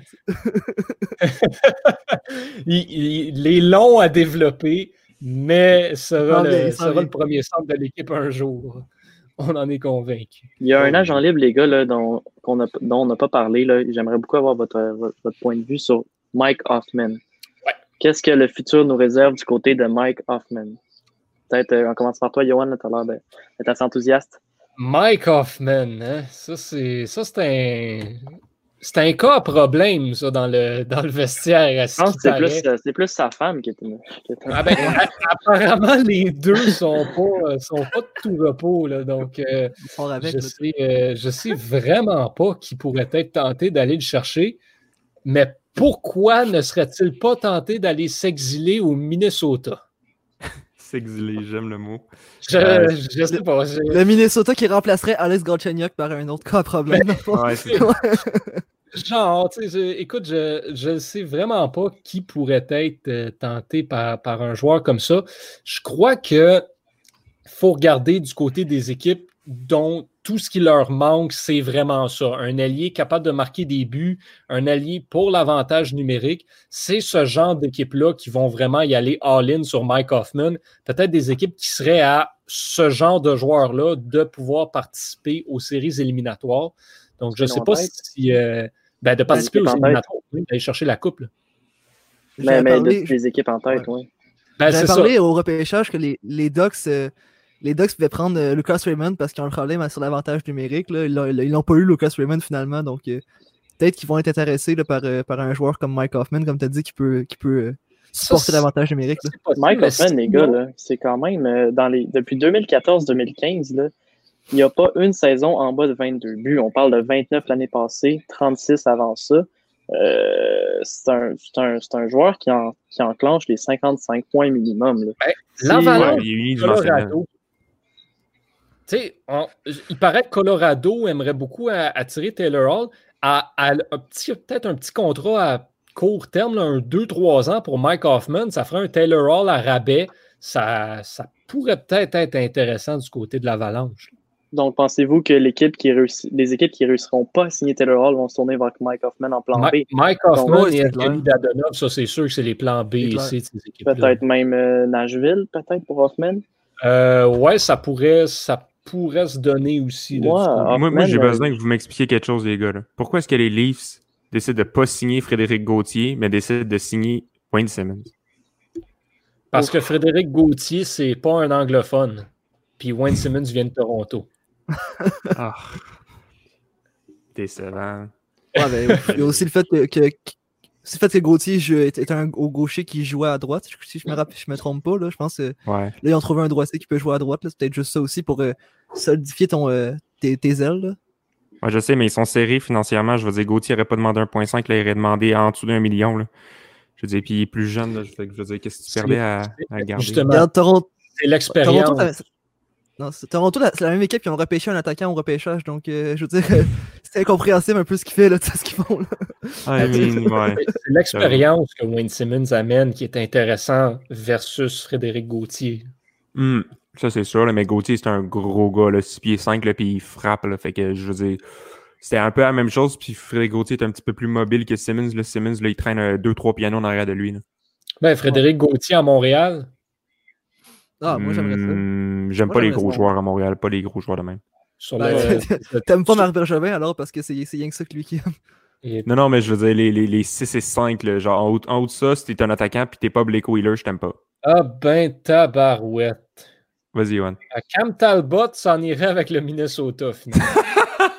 serait... bon, ben, go, Bill ça, ben, Bill, Guérin, ça, ça, ça, commence pas très bien pour lui. Ben, c'est une, bonne, une bonne signature quand même. Là. Ça vient. Euh, t'as deux goalers qui peuvent euh, changer entre eux autres, mais t'as pas de premier goaler. C'est pas, comme on dit, on n'échange pas. On n'échange pas deux, deux, deux, deux, Honda pour une Mercedes. T'as pas de bon goaler parce que t'en as deux moyens. C'est des tertiales qui s'en viennent dans le. Aïe. on a Evan Rodriguez qui avait fait partie de l'échange de Kasperi Kapanen, qui avait été échangé par les, par les Pingouins à Toronto, n'avait pas été qualifié par Toronto, et là, la rumeur dit qu'il retournerait à Pittsburgh. Ah, ça, ouais. ça, ça un gars qui retourne avec son ex. c'est ça. Bon, les, euh, les, Capitals, les Capitals avaient fait ça avec Brooks Orpik. Il l'avait shippé à, à, Colorado. Colorado l'avait pas signé. Puis ensuite, il l'avait buy out, je pense. Il l'avait racheté. Puis ensuite, euh, Washington l'avait signé. Il avait été averti par la Ligue parce que c'est pas trop légal. C'est-tu qui avait fait ça également? Canadien de Montréal avec Thomas Plekanec. Ben, c'est ça. ouais. C'est cheesy, ils là, je trouve ça. Ben, ils ont gagné Rinat Valiev, un choix de deuxième ronde et Plekanec dans l'échange de Plekanec. Genre, je peux pas croire. Douglas a été chercher, euh, voyons, Rodriguez, puis il s'est dit, ah ben je l'ai, je vais le prendre dans l'échange, mais je vais juste pas le qualifier. Fait que pourquoi tu l'as pris dans l'échange de bord?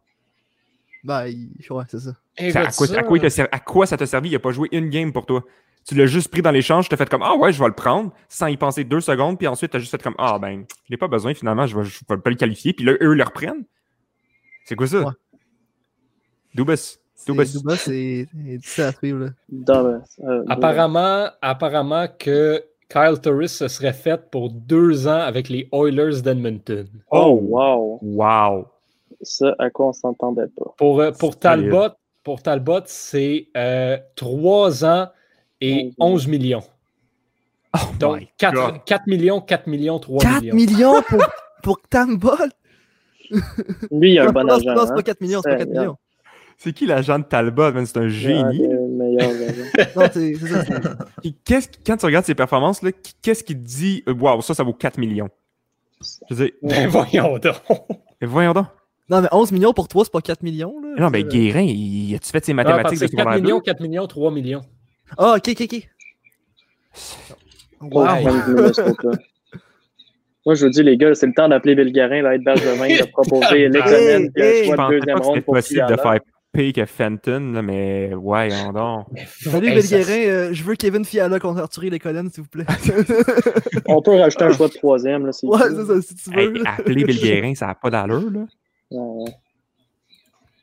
Si tu hey, il n'a toujours pas échangé Matt Dumba, là, qui, qui probablement est encore sur le marché.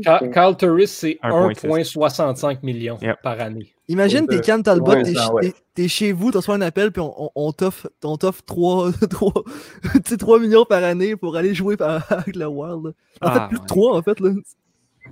J'aime vraiment cette signature-là de Turris par, par ouais. Edmonton. Là.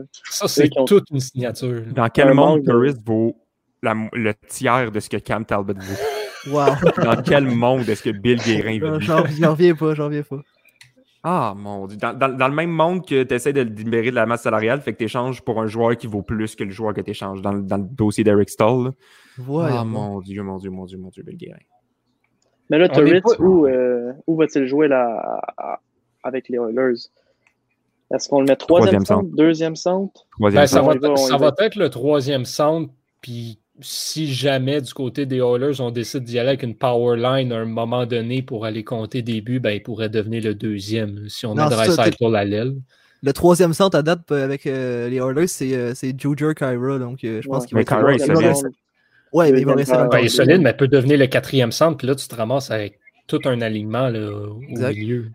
Oui, c'est vrai. Torres va sûrement avoir du temps sur le deuxième avantage numérique, si c'est pas le premier. Également. Ça pourrait être intéressant. Il est très, très, très rapide dans l'entrée de zone, donc euh, j'ai bien, bien, bien, bien hâte de voir. Gaétan A s'en va de l'alignement, il va se faire pousser en dehors. Là. Mais Haas aussi, en plus, avec, euh, en plus, avec Paul Yarvey qui reviendrait dans l'alignement, euh, ça oh. commence à être très intéressant du côté d'Edmonton, l'attaque. Ah, vraiment? Ils sont capables d'aller chercher un vrai gardien de but, là, ça on parle d'une équipe facilement en série, selon moi. Ton top 9 maintenant, au centre, tu as McDavid, Dreisaitl, Turris. À l'aile droite, tu aurais Paul Yarvey, Yamamoto, Cassian. Puis à l'aile gauche, tu aurais Nugent Hopkins, James Neal, puis Alex Chiasson. OK, mais ils ont fini avec l'offensive? C'est la défensive qui sont poches. Ouais, c'est ça l'affaire. Ils n'ont pas de problème à compter des buts. McDavid, Dreisaitl font 178 millions de points à chaque année. Ben, c'est pas ça le problème. Là. Ben écoute, si tu rentres Bouchard et Broberg l'année prochaine, ce qui n'arrivera pas, mais dans deux ans, mettons. Ben, Bouchard, peut-être. Il joue déjà dans la Ligue suédoise avec des jeunes. Ouais, Bouchard, Bouchard serait prêt. Fait qu'il te manque, il te manque pas grand-chose, à part un gardien de but.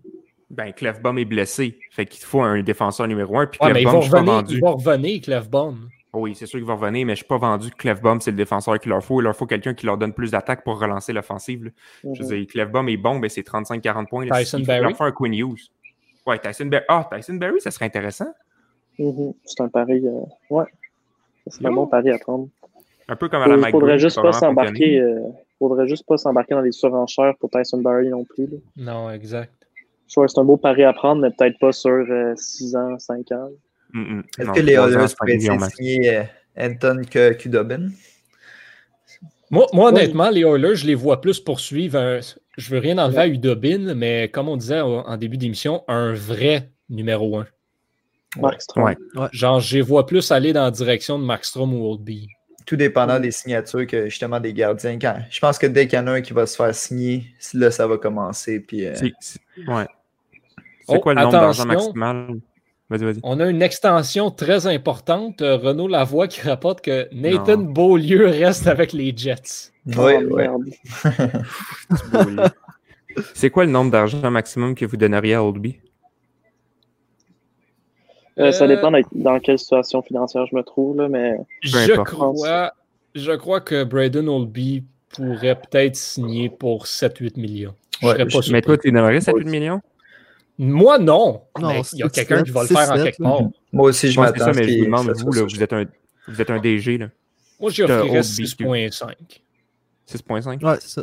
moi, je Voilà. fair.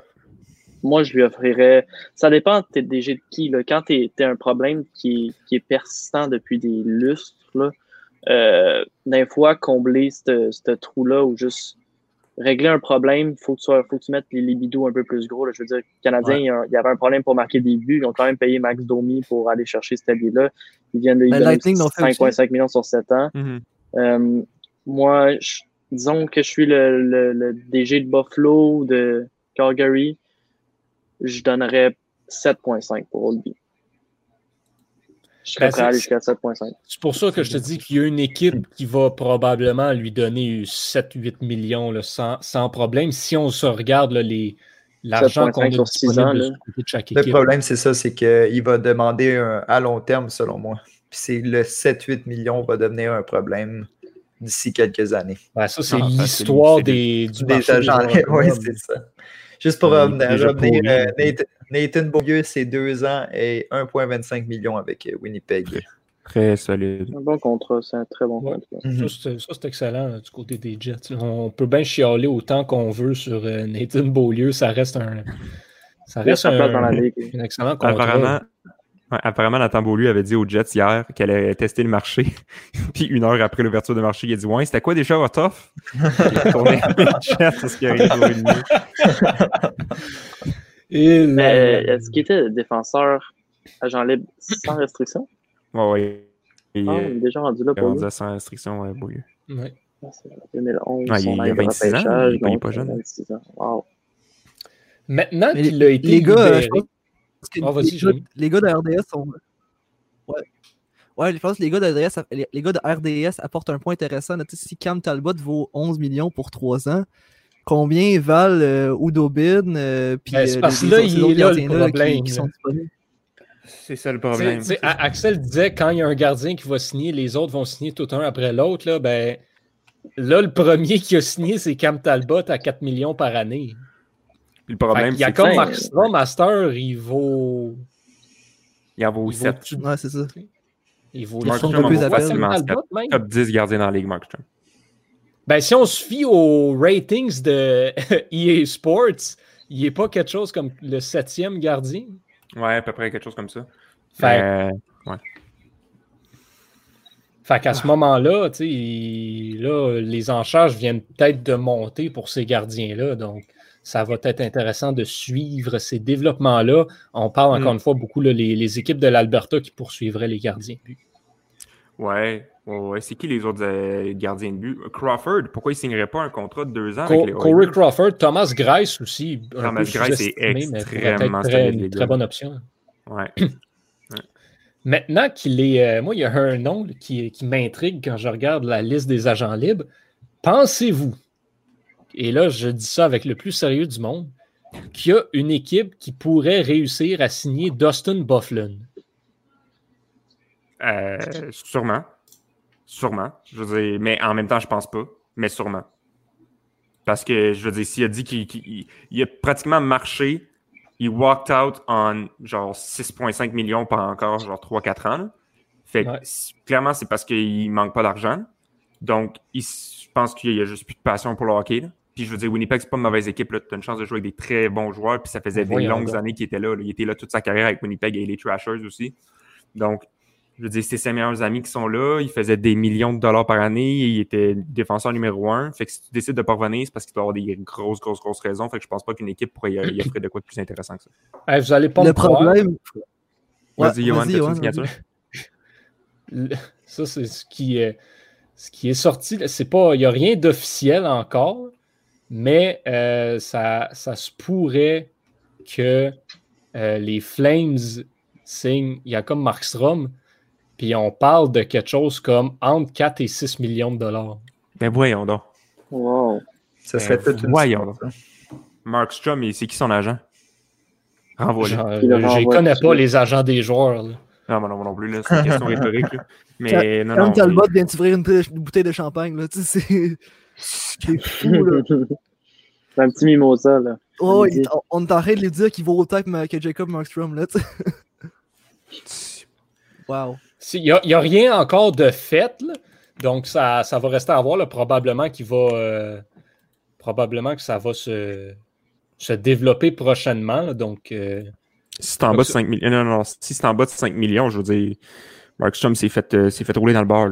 Ah ben là, ça, c'est ça. Là, il y a Francis Lavallée, le David Pagnotta qui rapportait, mais ça, ça fait une demi-heure qu'il a rapporté ça, là, que Markstrom signait 4,5 à 4, pour 4 ans à Calgary. Donc, je pas convaincu que c'est ça qui va être le vrai contrat. Agnata vient de confirmer que Jacob Markstrom will not sign in Vancouver.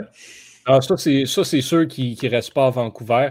Mais là, c'est ça, ça, fait presque une demi-heure qu'il a rapporté qu'il serait à, 4.5 à Calgary. Depuis, on a eu Cam Talbot. Moi, je pense que ça vient de tourner autour du 6 millions. Non, c'est ça, je serais mhm. très surpris. Puis sinon, euh, Calgary va être bien content d'avoir Markstrom à ce prix-là. Je, ne comprends pas pourquoi certaines équipes peuvent racheter des gros contrats. Tu sais, là, on vient de voir Nashville qui vient de racheter Cal Turris. Mhm. Mais pourquoi est-ce que Nashville se dit Ah ben ça vaut la peine, mais dans des cas comme Lucic ou James Neal ou Erickson, on fait comme bon ben on va les garder. Et pourquoi est-ce que ces équipes-là le font pas? Ça dépend du contrat, en fait. il y a des hein, contrats comme, celui de Carl Arsner, il y a des contrats qui sont signés d'une manière que euh, si tu les rachètes, tu as plus à payer euh, pour ces joueurs-là que si tu les mets dans la Ligue américaine. C'est comme Carl Osner, c'était ça, mais les Canadiens ont décidé de le faire quand même, parce que je trouve pas qu'il est un super move, là, mais. Ben, c'est parce que l'affaire avec le contrat de Carl Osner, c'est que ça, ça te revient plus cher de le racheter pour la première année, mais mm. moins cher lors de la deuxième. Donc là, c'est l'année prochaine qu'on sauve de l'argent du côté des Canadiens. C'est l'année prochaine qu'on a besoin d'argent. mais c'était peut-être aussi juste pour Carl Osner, je veux dire, ça, il voulait peut-être rendre service en disant je vais te libérer, mais je pense pas que je pense pas que c'est ça. Je pense que c'est une ben, business. Si c'était ça, je pense que Carl Osner aurait dit garde, m'a résilié mon contrat moi-même, puis euh, je prendrais pas de compensation si c'était ça. D'ailleurs, mm. Carl Osner, se trouvera-t-il euh, une nouvelle maison d'ici la fin de la journée ou d'ici la, semaine prochaine? Il, va signer peut-être. Il va signer à deux volets. Il va signer à deux volets, ouais. Pour, euh, pour une équipe de la Ligue américaine, sûrement. il, a fait, il a fait du bon travail dans la Ligue américaine. Il, peut, encore, il peut encore faire ses preuves dans une équipe à un contrat acceptable puis peut-être En même temps, euh, en même temps la, réalité de la Ligue américaine, c'est que tu peux seulement avoir cinq vétérans. je pense qu'on en avait déjà parlé dans, un mhm. podcast. Tu peux seulement avoir cinq vétérans dans, ton alignement. veux-tu vraiment Carl Osner dans ces cinq joueurs-là? Non. À quel prix, là? un joueur qui a fait autant de millions dans la Ligue nationale, vas-tu signer pour être payé 70 000 par année comme tes, jeunes joueurs ou des vétérans, disons Phil Varone, qui, eux, vont, vont peut-être accepter des salaires de 200 000. Je sais pas mm. si Gazner est prêt à cracher tant que ça. quand il pourrait, selon moi, aller faire des millions en Europe, moi, je pense. Most likely destination. On a un commentaire intéressant sur YouTube euh, au niveau des gardiens de but euh, disponibles sur le marché. Donc, euh, merci, Denio Volé. par contre, la, seule différence, numéro un, Marc-André Fleury, qui, qui est déjà sous contrat, donc ce serait par voie de transaction. Mais pour les autres, quand même intéressant comme classement ici. Je ne suis pas sûr qu'on va tous être d'accord avec ce classement-là. Personnellement, je ne vois pas Marc-André Fleury comme étant le meilleur gardien disponible sur le marché, euh, ni Anton Udobin comme deuxième, mais deux qu'on oublie peut-être un peu, des, vétérans qui peuvent venir apporter une certaine, une certaine, un certain ajout de taille au poste de gardien numéro 2, Craig Anderson et Mike Smith. Donc, qui n'ont pas été re par leur leurs équipes respectives, mais qui pourraient devenir des options intéressantes advenant qu'on n'arrive pas à signer contre d'autres sur le marché. Antonin, excuse-moi, je t'avais coupé, là, je vais te laisser. Ah oui, c'était juste une statistique intéressante du fait que dans la première heure des agents libres l'année passée, on avait des montants de 393 millions de dollars et cette année, dans la première heure, on a 42 millions de dollars. Donc, euh, c'est un petit peu décevant, surtout qu'il y a beaucoup plus d'agents libres que, l'année passée. Mais bon, les, équipes sont beaucoup plus serrées, ça, durant plusieurs années, donc c'est ben sûr que... Mais il y a quelque chose qu'on discutait avant le début du podcast, par contre. Euh, habituellement, les équipes ont une fenêtre de discussion avec les agents libres avant l'ouverture du marché, ce qu'il n'y a pas eu cette année. Donc là, les équipes qui veulent signer Alex Pietrangelo ou Taylor Hall n'ont pas eu l'occasion de discuter avec eux encore. Donc là, les négociations commencent maintenant pour, euh, pour les équipes et les joueurs. Donc, il ne faut pas s'attendre à ce qu'il y ait des, des grosses signatures comme ça qui se fassent dans la première heure et peut-être même la deuxième heure. Mais d'ici la fin de la journée, ça se peut que ça se peut que ça arrive. On, a un tableau ici, c'est de préparé par notre collègue Étienne. Donc, au niveau des, euh, joueurs autonomes toujours disponibles, euh, ça, c'est en fonction du salaire qu'ils faisaient dans leur dernier contrat, d'où euh, le fait que Dustin Bufflin soit premier sur cette liste-là, malgré même s'il n'est pas il n'est assurément pas en fait le joueur le plus convoité sur le marché en ce moment. Johan, je ne vais pas te couper, mais Braden Oldby aurait signé à Vancouver. Oh, ouais. Ouais. Deux ans, 8,6 millions. Oh my God. 8,6. 8,6. 4,3 par année. 8,6, c'est le au complet. 4,3 par année. Ah ouais, 4,3 par année. Je m'attendais vraiment pas à ça. Braden Oldby. Je reviens, je reviens à Cam Talbot. Wow. Est-ce que Cam Talbot vaut Braden Oldby? Je pense pas, là. Et euh, il y a Pierre Lebrun qui rapportait aussi que Udobin et les Stars auraient recommencé à discuter. Ah bon, ça c'est intéressant, en effet. Wow, donc euh, c'est quelle est l'évaluation qu'on fait de Thatcher Demko à Vancouver pour aller signer Rolby? Comment, selon vous, on fait la répartition des, matchs, Antonin, peut-être? Est-ce qu'on fait 50-30? Antonin, t'es euh, muet. Moitié-moitié? Je pense, je pense qu'on va y aller pour un, 50-30 le facile. Je pense qu'Oldby a besoin d'un bon gardien qui prend la relève. Samsonov avait fait un boulot incroyable cette année euh, en, remplacement de, de Oldby. Euh, je pense qu'on donne encore un deux ans à euh, Demko. Mais Demko avance en âge, je pense qu'il a 23, 24 ans, Demko. Donc, je pense qu'on se dit qu'à 25 ans, on va, on, va peut-être lui donner une chance d'être le gardien partant. On essaie encore peut-être de donner euh, du temps pour se développer, parce qu'il n'y a pas eu beaucoup d'expérience dans la Ligue nationale de hockey, mais je pense que Oldby, ça vient. Euh, ça, on, on répond toujours pas aux besoins euh, permanents du gardien, mais au moins la situation est adressée pour le moment. Donc, euh, si on peut, euh, si on, l'évaluation qu'on peut en faire également, c'est que probablement qu'Acom Markstrom demande effectivement autour de 6 millions slash 6,5 millions, peut-être même un petit peu plus, si on a préféré signer Braden Oldby à la place de re-signer Markstrom. Donc là, on a Oldby qui va commander un salaire moindre que Jake Allen l'année prochaine. C'est quand même assez. Euh, c'est quand même pareil. Puis il va jouer comme la moitié des games. Ouais, c'est assez surprenant. De par exemple. Il aurait pu euh, essayer d'être gardien numéro un dans une équipe et tout, mais là, à Vancouver, c'est pas le gardien futur là-bas, c'est sûr. C'est qui qu'on considère comme le numéro un à Vancouver, selon vous? Euh, c'est euh, Demko ou c'est Obi? Le constat, le constat, les gars, à date, c'est que les salaires sont vraiment raisonnables, puis la durée aussi, c'est mhm. très. Il n'y a, pas, encore de surenchère en ce moment. C'est sûr que les gros noms sont. Oui, très. À, ce moment-là, on s'attend à quoi là, finalement pour le contrat de Pietrangelo, de Crew, de, Hall? Est-ce qu'on révise les peut-être 8-9 millions qu'on entrevoyait puis on descend ça à 6-7 Je pense pas pour eux parce que c'est des. C'est des. Alex Pietrangelo est peut-être là, vous ne serez peut-être pas d'accord avec moi, mais dans le top 5 des défenseurs de la Ligue nationale. Oui, oui, non, je, suis Il, est dans les top, ça, c'est sûr. Fait que si tu regardes le salaire des autres défenseurs, 9 millions pour Pietrangelo, c'est très, très, très raisonnable et probablement ce qu'il va faire. Fait que moi, je ne suis pas prêt à réviser ça à la baisse. Mhm. Là, ça va être de voir s'il y a une équipe qui est prête à surpayer pour lui. Avec la tendance qu'on voit en ce moment, peut-être que ça va limiter les envies, en effet, de, de surpayer des joueurs comme ça. Mais je pense que c'est une question de temps avant que Vegas annonce sa signature, selon moi. Moi, euh, ce que j'ai l'impression, on, on, en voit le Oldby avec Vancouver, Simmons avec Toronto. On voit plusieurs joueurs maintenant qui signent pour les marchés de leur enfance. Je ne sais mhm. pas si c'est une tendance qu'on va remarquer prochainement, là, mais je suis convaincu que Oldby devait se faire offrir de la durée et du salaire supplémentaire ailleurs. Je ne peux pas croire que ben les équipes désespérément ben, on, est, on est en pandémie, Victor. Hein? ouais, ben, c'est ça. Les joueurs ont peut-être envie de se rapprocher de leur famille parce que s'ils vont dans une ville éloignée, là, ils ne la verront pas peut-être pendant toute l'année, en fait. Ben, c'était exactement ça que je voulais dire. Les, les, joueurs qui ont été très proches de leur famille pendant, durant le confinement, donc peut-être que ça joue beaucoup. Ils ont peut-être réalisé que c'est ce qu'ils voulaient vraiment. Donc, ça on prévoyait, on prévoyait qu'Olby est, est, dans les équipes de l'Alberta. Olby vient de la Saskatchewan. En théorie, il est plus proche de sa famille c'est plus proche de l'Alberta que de la, Colombie-Britannique.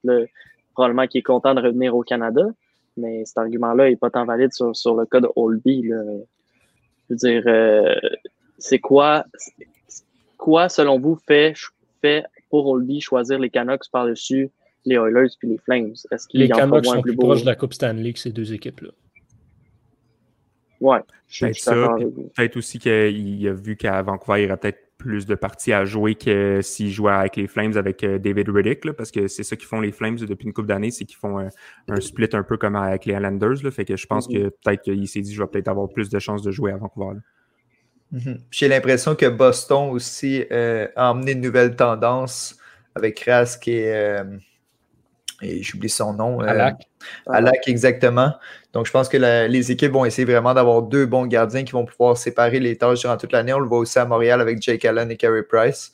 Fait que je pense que ça va vraiment devenir euh, la nouvelle tendance dans la ligue. Puis on peut le voir justement avec cette signature-là à, Vancouver. Il n'y aura aucune confirmation, mais Markstrom euh, à Calgary, ça, on s'y rapproche de plus en plus à ce qui paraît. Ouais, c'est ce qui est la, la rumeur numéro un. Donc, très actif du côté des gardiens de but. Euh, pas beaucoup d'action chez les aux autres positions pour l'instant au niveau des gros joueurs toujours disponibles. Mais chez les gardiens de but, ça progresse assez vite. Euh, êtes-vous surpris que ce soit cette position-là qui, se règle le plus rapidement? on savait que ça allait être particulièrement mouvementé, mais de, de voir tous ces gardiens-là rapidement partir un après l'autre, êtes-vous surpris de ça? Euh, peut-être à commencer avec Axel? Je pense que, comme euh, je disais un peu plus tôt, d'un coup que Cam, Cam Dalbot qui a été signé, ben là, c'est juste les autres équipes se disent OK, ça me prend aussi mon gardien, il faut que je le fasse avant que les autres directeurs généraux se mettent à signer les gardiens qui sont euh, agents libres. Donc, euh, je crois que ça aurait pu être n'importe quelle position. C'est juste vraiment la première signature avec Cam, Cam, Talbot qui a tout fait débouler. Ouais, de mon côté, je crois que on voit, on l'a vu, c'est quand même les Stars sont rendus en finale à cause qu'il y avait Kulobin qui livrait des performances extraordinaires. On a Vasilevski, finaliste au Vizina dans les buts pour le Lightning, qui ont, finalement gagné.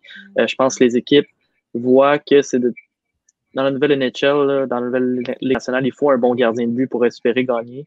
Puis c'est le, le, problème le plus urgent d'adresser quand tu une équipe qui accorde trop de buts ou, qui, perd des matchs tout simplement parce que son gardien ne livre pas la marchandise. Là, euh, moi, on dirait que moi, avec les Oilers, j'ai un peu un sentiment de regarder passer la parade en ce moment. Là, je vois pas. Je pense que là, ça, a été extrêmement frustrant pour McDavid de quoi compter 15 points en, en 5 matchs, 4 matchs dans les, dans les play-in, puis perdre des matchs tout simplement parce que Chicago faisait juste une contre-attaque, puis allait la mettre au fond du filet parce que la défensive puis le gardien ne faisait pas le travail. Donc là, j'espère qu'ils vont, qu'ils vont réagir. Si Markstrom signe à Calgary, Holby qui vient d'aller à Vancouver, c'est quoi le prochain move? Là? On peut pas, on peut pas continuer comme ça. Moi, je serais même pas surpris que si tous les, gardiens signent, que Edmonton a réussi à mettre le grappin sur aucun, qui passe un appel à Vegas pour euh, Marc-André Fleury, je pense qu'on est, est rendu à ce point-là. Parce qu'ils peuvent pas continuer, ils peuvent pas aller de l'avant sans avoir un finalement un gardien sur qui ils peuvent compter. Puis même si on, y va pour une formule 1A, 1B, là, avec Koskinen, un peu comme, comme Axel disait, la, formule Boston, euh, ça nous prend quand même un autre gardien, Crawford, peut-être, euh, mais il faut qu'il fasse de quoi. Je ne sais pas ce que tu en penses, Johan. C'est vrai que le c'est là que Marc-André Fleury va devenir intéressant. C'est une fois que tous ces gardiens-là vont avoir signé en quelque part, là, ça va devenir peut-être que Marc-André Fleury va devenir à ce moment-là le plan B des équipes comme Edmonton ou même Buffalo qui auront peut-être manqué leur coup sur ces joueurs-là. Un autre nom qu'on n'a pas beaucoup parlé, mais qui est quand même assez intéressant euh, et qui là, ben, manifestement ne retourne pas à Vancouver, c'est Tyler Toffoli. Euh, puis là, on a encore euh, notre monsieur volleyball sur, sur YouTube qui nous dit qu'il y aurait peut-être assez de place à Montréal pour voir Tyler Toffoli. Peut-être un des joueurs qu'on parle moins en raison des gros noms qu'il y a sur le marché. Mais Tyler Toffoli, c'est quand même un, allié de premier plan. C'est un top 6 assuré. Selon vous, est-ce qu'il y, est y, aurait une équipe que vous voyez être les, front-runners pour, pour aller chercher ses services? Ou il n'y a, rien qui vous vient en tête? J'ai pas vu d'équipe euh, dans la course pour Toffoli. C'est sûr que c'est un bon joueur. Euh, top 6, comme tu l'as dit, là, je suis d'accord. Mais euh, je ne vois pas qui a un besoin criant top 6 à part Montréal en ce moment. Peut-être Columbus, c'est le genre de signature qu'il ferait. Là. Euh, mhm. Mais sinon, je ne vois, pas, je vois pas qui pourrait le signer parce qu'il va commander un, bon salaire, le Toffoli, au moins 5 millions. Il n'est pas, pas du même. Euh, il n'est pas du même côté que Taylor Hall, mais on parlait tantôt là, que Hoffman serait le plan B pour les équipes qui n'arriveraient pas à aller chercher Taylor Hall. Est-ce que Toffoli pourrait être le plan B2 slash plan C à ce moment-là? Ah, forcément, forcément. C'est sûr que Toffoli, c'est une option très intéressante, surtout si Taylor Hall est plus disponible euh, bientôt. Euh, c'est un joueur qui a aller chercher un, bon 20, 25 buts, 50, 55 points facile, là, il fait avec des bons joueurs. Donc, euh, ça serait une option intéressante de remplacement si les, deux joueurs que, tu as dit, Hall et l'autre, sont, sont plus disponibles. Bien vrai, pour ce qui touche à euh, cet élément-là. Et dans le même ordre d'idée, euh, Michael Granlund également, qui est toujours sur le marché, un, nom, un nom intéressant qui n'a pas connu la saison de sa vie avec, avec les Prédateurs, mais qui était quand même pas mauvais avec Minnesota. C'en est un autre, ça, qui pourrait peut-être relancer sa carrière en allant rejoindre une équipe encore une fois, peut-être comme les Blue Jackets de Columbus. Euh, est-ce, que, est que Columbus, vous vous attendez à ce qu'il soit particulièrement actif aujourd'hui, euh, Victor, peut-être? Ben, ils n'ont pas le choix avec les, transactions qu'ils ont faites hier, tout l'espace qu'ils ont libéré. Euh, ça serait difficile pour moi, étant le DG de, Columbus, le Jarmo Kekalainen, d'expliquer ces transactions-là, ces, ces moves-là à tes partisans sans qu'il y ait de, contrepartie, là, que, que tu peux pas te débarrasser de Mutivara, qui est selon moi un défenseur top 3 dans la Ligue nationale, si c'est pas pour avoir créé de l'espace pour aller signer un, gros poisson, ou du moins, s'ils sont pas capables de signer un gros poisson, il faudrait au moins qu'ils règlent le cas Pierre-Luc Dubois aujourd'hui, parce que là, euh, il, va créer de l'impatience dans la, dans la communauté à Columbus. Puis, En tout cas, j'espère qu'il y a un bon plan en tête. Moi, je le trouve très agressif. J'espère pour lui que ça va payer, mais ça n'a pas l'air d'être parti pour ça. Je veux dire, si, si le plan Taylor Hall ne fonctionne pas, euh, puis Hoffman n'a pas de désir d'aller à Ottawa, à Columbus, pardonnez-moi, ça va être, on va se, on va on va se rabattre sur des joueurs comme Grand Lune euh, avec un potentiel limité. Je veux dire, euh, puis là, ça va être extrêmement difficile. Il va y avoir des comptes à rendre. En fait, moi, je pense que s'il ne se passe pas quelque chose de gros à Columbus, va y avoir des comptes à rendre. Surtout avec le choix qu'il a fait en première ronde un joueur qui, aurait probablement pu repêcher en deuxième ronde. il, est très, il est très agressif. Là. Il va pour les coups de circuit ces temps-ci. Puis euh, il est mieux de ne pas se faire retirer sur trois prises. C'est ce que j'ai à dire. Je sais pas ce que. Non, mais je viens de voir de, quoi intéressant par rapport à Oldby, c'est que s'il n'y a pas une clause de non-mouvement euh, avec l'expansion de Seattle, c'est peut-être un peu pour ça qu'on l'a signé deux ans. C'est parce qu'il pourrait s'en aller à Seattle. Hmm. Bien vu, c'est vrai. Oui, ouais, ouais, ouais. Ça, euh, c'est vrai que c'est intéressant. Puis ça nous permet à ce moment-là aussi de garder Michael DiPietro du côté de Vancouver pour, euh, pour un gardien de but numéro 2 futur. Donc, euh, ça, c'est quand même très, très, très intéressant. Je pense que Olby s'y attend aussi à aller à Seattle. On en parle quasiment depuis, depuis que l'avenue de Seattle a été annoncé. je crois que. Ce serait le même effet que Marc-André Fleury, le gardien de but, pour aider à partir cette franchise-là. Exactement. Hmm. Ouais, bon point, euh, bon point, Antonin. Puis, euh, autre chose quand même qui me surprend, apparemment Colorado serait rentré dans la poursuite de Alex Pietrangelo. Expliquez-moi ça. On y va euh, le tout pour le tout, je pense. Euh, Macar est encore euh, à un contrat très raisonnable, entrée, contrat d'entrée, donc encore pendant deux ans, je crois. donc, on a un année de deux ans. Il a joué l'année dernière. Donc, ah, c'est vrai, il a joué en série, donc ils l'ont. C'est ça, ça, il a, brûlé une année, ouch. ils vont ils vont s'en mordre les doigts. Là. Ben, c'est parce que moi, c'est toujours ça que j'ai dit, là, parce qu'on parle beaucoup de, de Taylor Hall au Colorado. Mais là, juste cette année, il faut signer Tyson Jost, il faut signer André Burakovsky, il faut signer Ryan Graves, Nikita Zadorov. L'année prochaine, il faut signer Makar. Euh, il va avoir euh, aussi à signer l'année prochaine. après ça. Pas de gros contrats qui finissent. Non, exact. Pas Yann Cole peut-être, mais. Ça fait que si tu donnes, parce que tu n'auras pas le choix de donner 8-9 euh, millions euh, si tu veux aller chercher Taylor Hall ou Petrangelo, ça qu'il faudrait que ce soit sur deux ans à ce moment-là. Puis est-ce que des joueurs comme ça vont accepter deux ans? Mais depuis le début, euh, comme Étienne l'a mentionné, il n'y a pas de contrat qui, dure plus que trois ans date. Je pense que toutes les équipes, ils vont, à part Anderson peut-être, qui était agent avec restriction, mais pour les agents libres, il n'y a pas de gros, gros, gros, euh, de grosses durées. Donc, euh, moi, je pense que les, les joueurs, vraiment, ils, regardent ça. Là. Puis, si Oldby a d'aller chercher 4.3, je pense pas que Hall va être au-dessus de 8 millions. Puis, puis Trangelo, je pense que si, si tu lui dis qu'il va aller jouer deux ans pour une équipe qui a méchante chance de gagner la Coupe Stanley, je pense pas qu'il va refuser ça. Le gars de gagné la Coupe Stanley, il sait ce que c'est, puis il sait ce qu'il peut apporter à cette équipe-là aussi. Là. Mm. Ouais. Oui. Vrai, vrai, vrai. Puis Trangelo avec Colorado, ça serait sale. Voilà, euh, Oldby, c'est officiel, il n'y a pas de, de, clause de non-mouvement, donc euh, il va pouvoir être bougé à Seattle. Mhm. Oh, Edmonton a trouvé son gardien de but. Anton, Anton Forsberg. Ah, mon Dieu. J'étais sûr, j'étais sûr que c'était vrai. Anton Forsberg. Il va sûrement jouer avec leur club affilié. Là probablement que c'est pas. Euh, Anton Forsberg, c'est définitivement pas une signature pour le grand club. On parle d'un contrat d'une saison. donc, c'est, euh, lui, il jouait pour le club école des Blackhawks, euh, si je ne me trompe pas, la, saison dernière. donc, ouais. donc c'est encore, encore une signature mineure. Oui, mais ça leur donne de la, bonne profondeur. Je ne dis jamais trop de gardiens. que... Non, c'est ça. Surtout, euh, surtout, pour bien aller épauler ton club de la Ligue américaine. Bon, après, je ne suis pas certain que le, club, euh, le club des Oilers va être le, plus fort cette année dans la Ligue américaine, mais ça donne un nom intéressant pour, euh, pour, aller chercher ça. Puis les Rangers qui, pendant ce temps, signent Colin Blackwell. Qui est Je ne sais pas si vous connaissez. Ça me dit quoi, mais je pense pas que.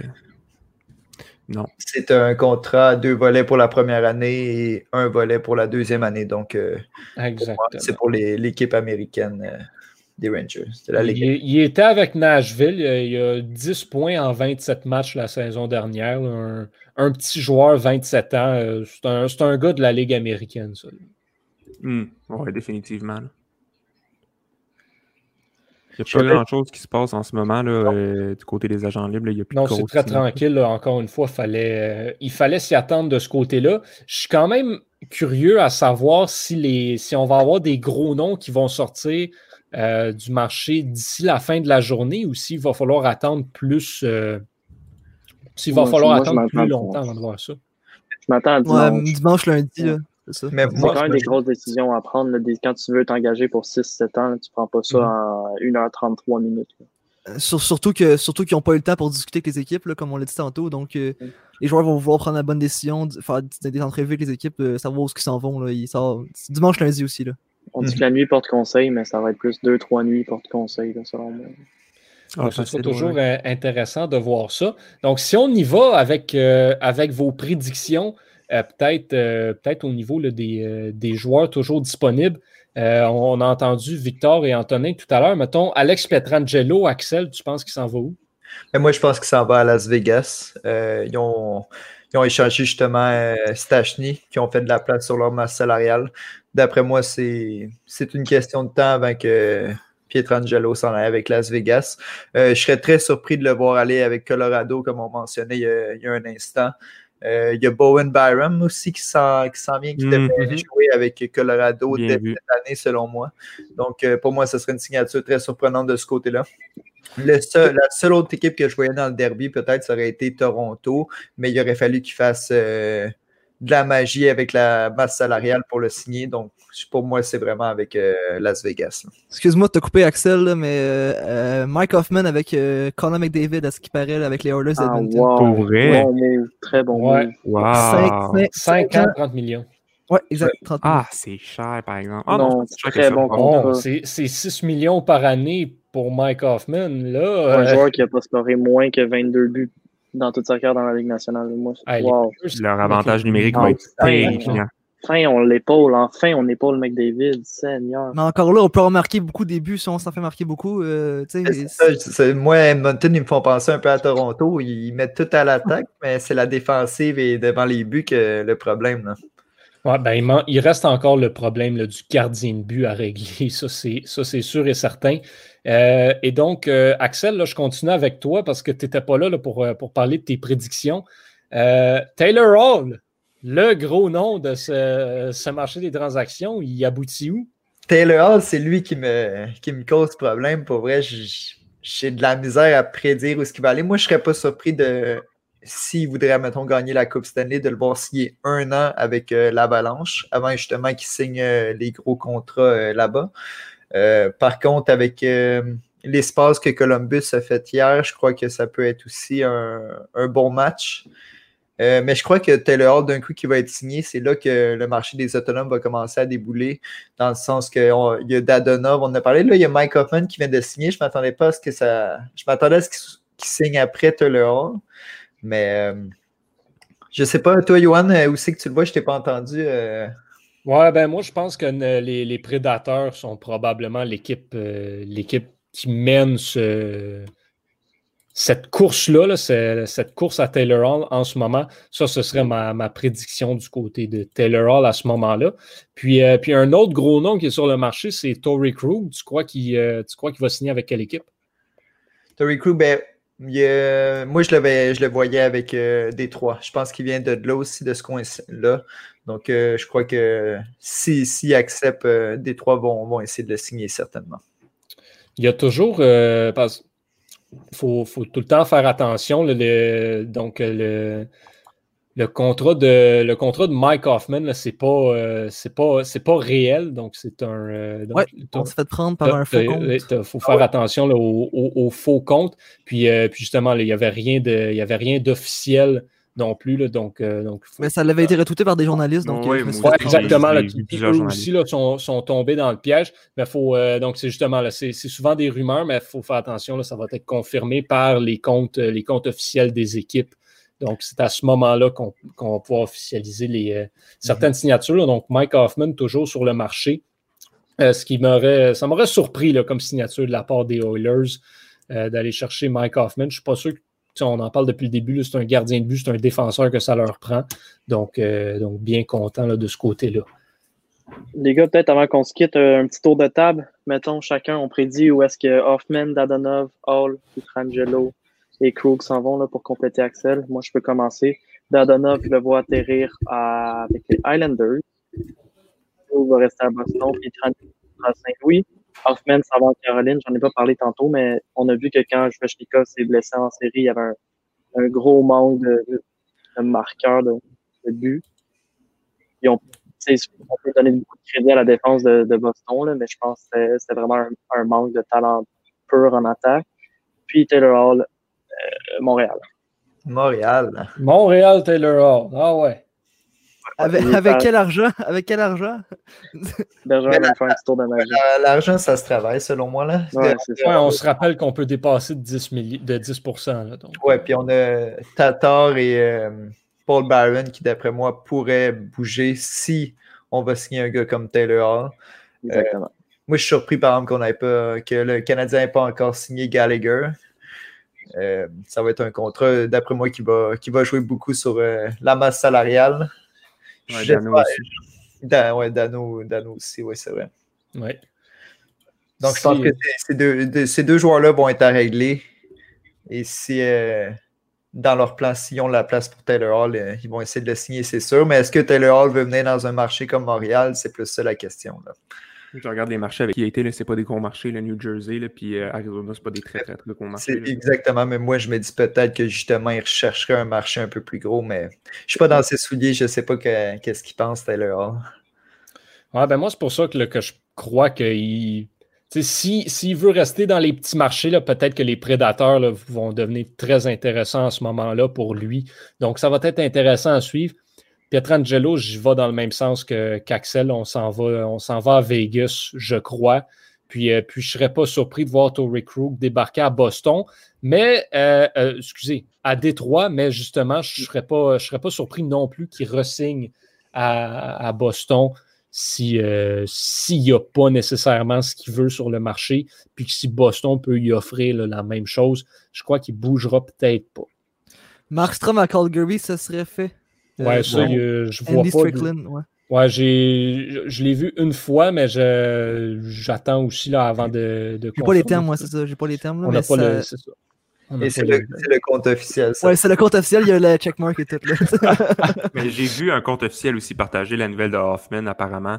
Euh, mais c'était une rumeur qui a été publiée il y a cinq minutes. C'est un compte officiel qui avait dit apparemment Hoffman s'en va à Edmonton. Bien sûr de ça, je pense qu'il y a d'autres personnes qui l'ont confirmé alors que c'était pas confirmé, mais bon. Faut toujours vérifier, I guess. Donc, euh, donc c'est ça. on va attendre de voir les termes du contrat pour, euh, pour Jacob Markstrom. Mais, euh, mais Victor, c'est intéressant parce que tu parles d'essayer de, de, voir où est-ce qu'un gars comme Evgeny Dadonov pourrait atterrir. Puis moi, j'ai comme un feeling que ces, ces joueurs-là, comme je le disais tantôt, vont s'en aller vers les Blue Jackets de Columbus qui, qui vont arriver deuxième ou troisième dans le Derby Taylor Hall. Puis ça va être le prix de consolation là, des joueurs comme Hoffman, des joueurs comme Toffoli, euh, des joueurs comme Dadonov. donc ça, c'est ma, ma prédiction de ce côté-là. Si on, euh, si on peut t'entendre, Jérémy, là, parce que je ne suis même pas sûr que tu as, parlé de où tu croyais que, que Taylor Hall, euh, Alex Pietrangelo allait aboutir. si on peut t'entendre peut-être pour ces, ces cinq-là, de voir où est-ce qu'ils vont arriver. Ben, je suis d'accord avec Axel pour dire que Pietrangelo s'en va avec Vegas. Je pense que le fit est parfait, puis Vegas semble travailler fort pour l'avoir. Euh, pour ce qui est de Taylor Hall, euh, comme, comme Victor a dit, s'il ne finit pas avec les Blue Jackets, euh, Yarmo va avoir beaucoup de travail pour, pour consoler ses partisans avec tous les, mouvements qu'il a fait. Donc, c'est là que je le vois. Dadonov, j'en parle depuis déjà presque un mois. Je pense que je le verrai à, Montréal, ce gars-là. Mis Taylor à sa place. Je, le remplacerai par Dadonov. C'est un, gars qui peut marquer des buts, qui peut jouer à l'aile droite comme à l'aile gauche. donc, on va sûrement le faire jouer à, l'aile gauche à Montréal ce serait intéressant avec, euh, avec, le, avec le système de jeu qu'on a là, qui peut amener, euh, comme j'ai dit, des buts. Euh, et il manque, il manque, il manque qui? Ben, Hoffman puis Krug. Oui, Hoffman. oui, Hoffman. Je suis d'accord avec Fissard pour dire, pour dire les, les, Hurricanes. C'est le, manque de buts qui a fait que j'avais mis les, que les Hurricanes repêcheraient Jack Quinn. Donc, ils n'ont pas réussi à le faire. Là, donc, ils vont peut-être se tourner comme, sur un marqueur naturel comme, comme Mike Hoffman. Et finalement, euh, Krug également aussi pour, euh, pour Détroit. je, pense que, je pense que le fait est là. puis on, a dit tantôt que les joueurs se rapprochaient de leur maison, de leur, euh, de leur chez-soi. Donc, oui, je verrais, je vraiment Terry Krug à, à Détroit aussi. Là.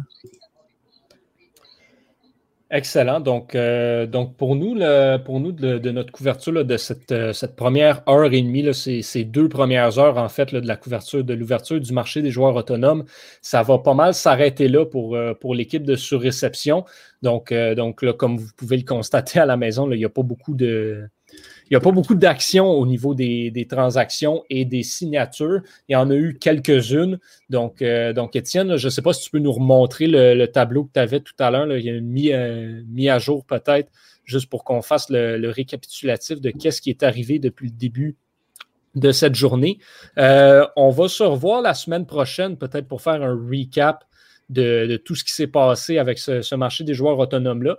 Mais ensuite, une fois que ce sera fait, on, va prendre une pause alors qu'on voit ça à l'écran.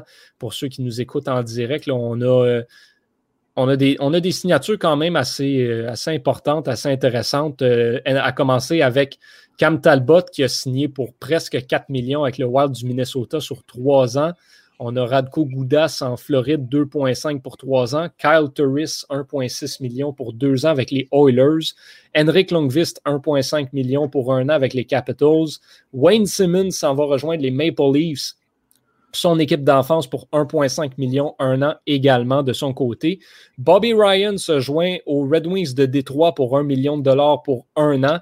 Euh, on a également euh, Braden Holtby qui va rejoindre les Canucks de Vancouver dans un contrat qui lui rapportera 4,3 millions par année sur une durée de deux ans également. Donc, ça fait pas mal le tour des, nouvelles, des ajouts que les équipes ont fait, les ajouts relativement majeurs de ce côté-là. Je, fais juste regarder rapidement si on a les termes du contrat de Markstrom, mais ce serait un contrat de six ans avec les Flames de Calgary.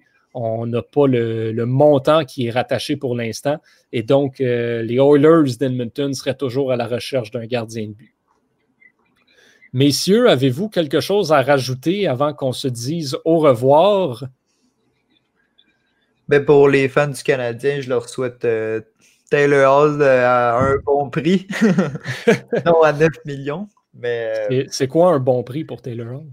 Ben, Taylor Hall, si, si, si, Montréal serait capable de le signer à environ 7 euh, millions par année pour un 4-5 ans, je crois que tout le monde serait content vraiment.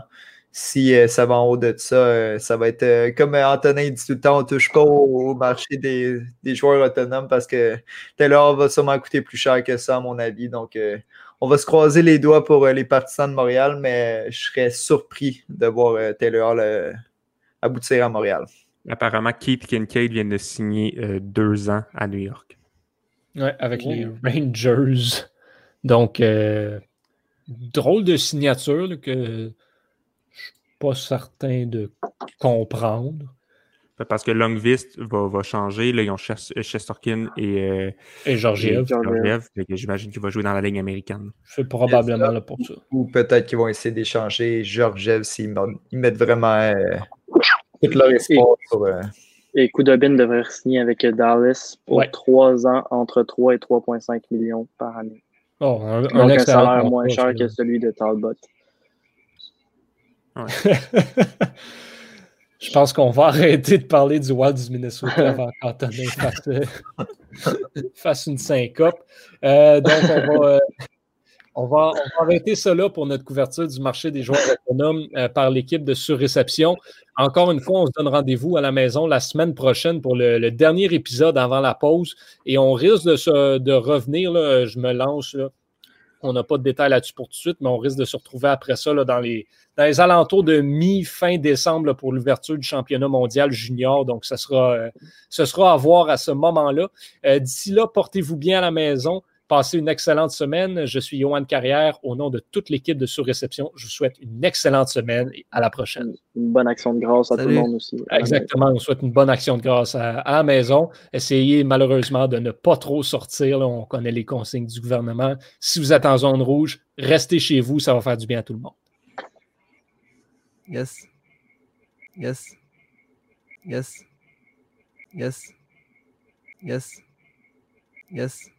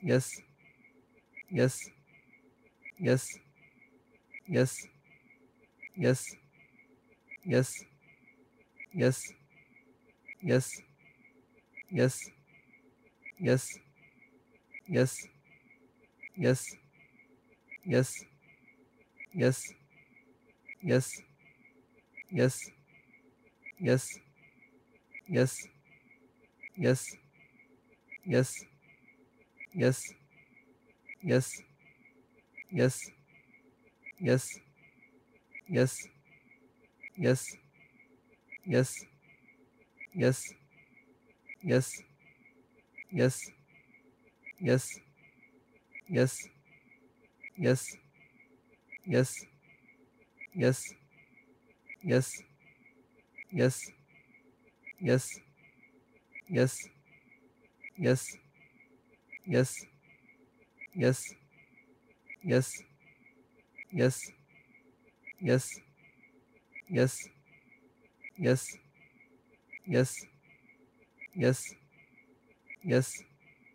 Yes. Yes.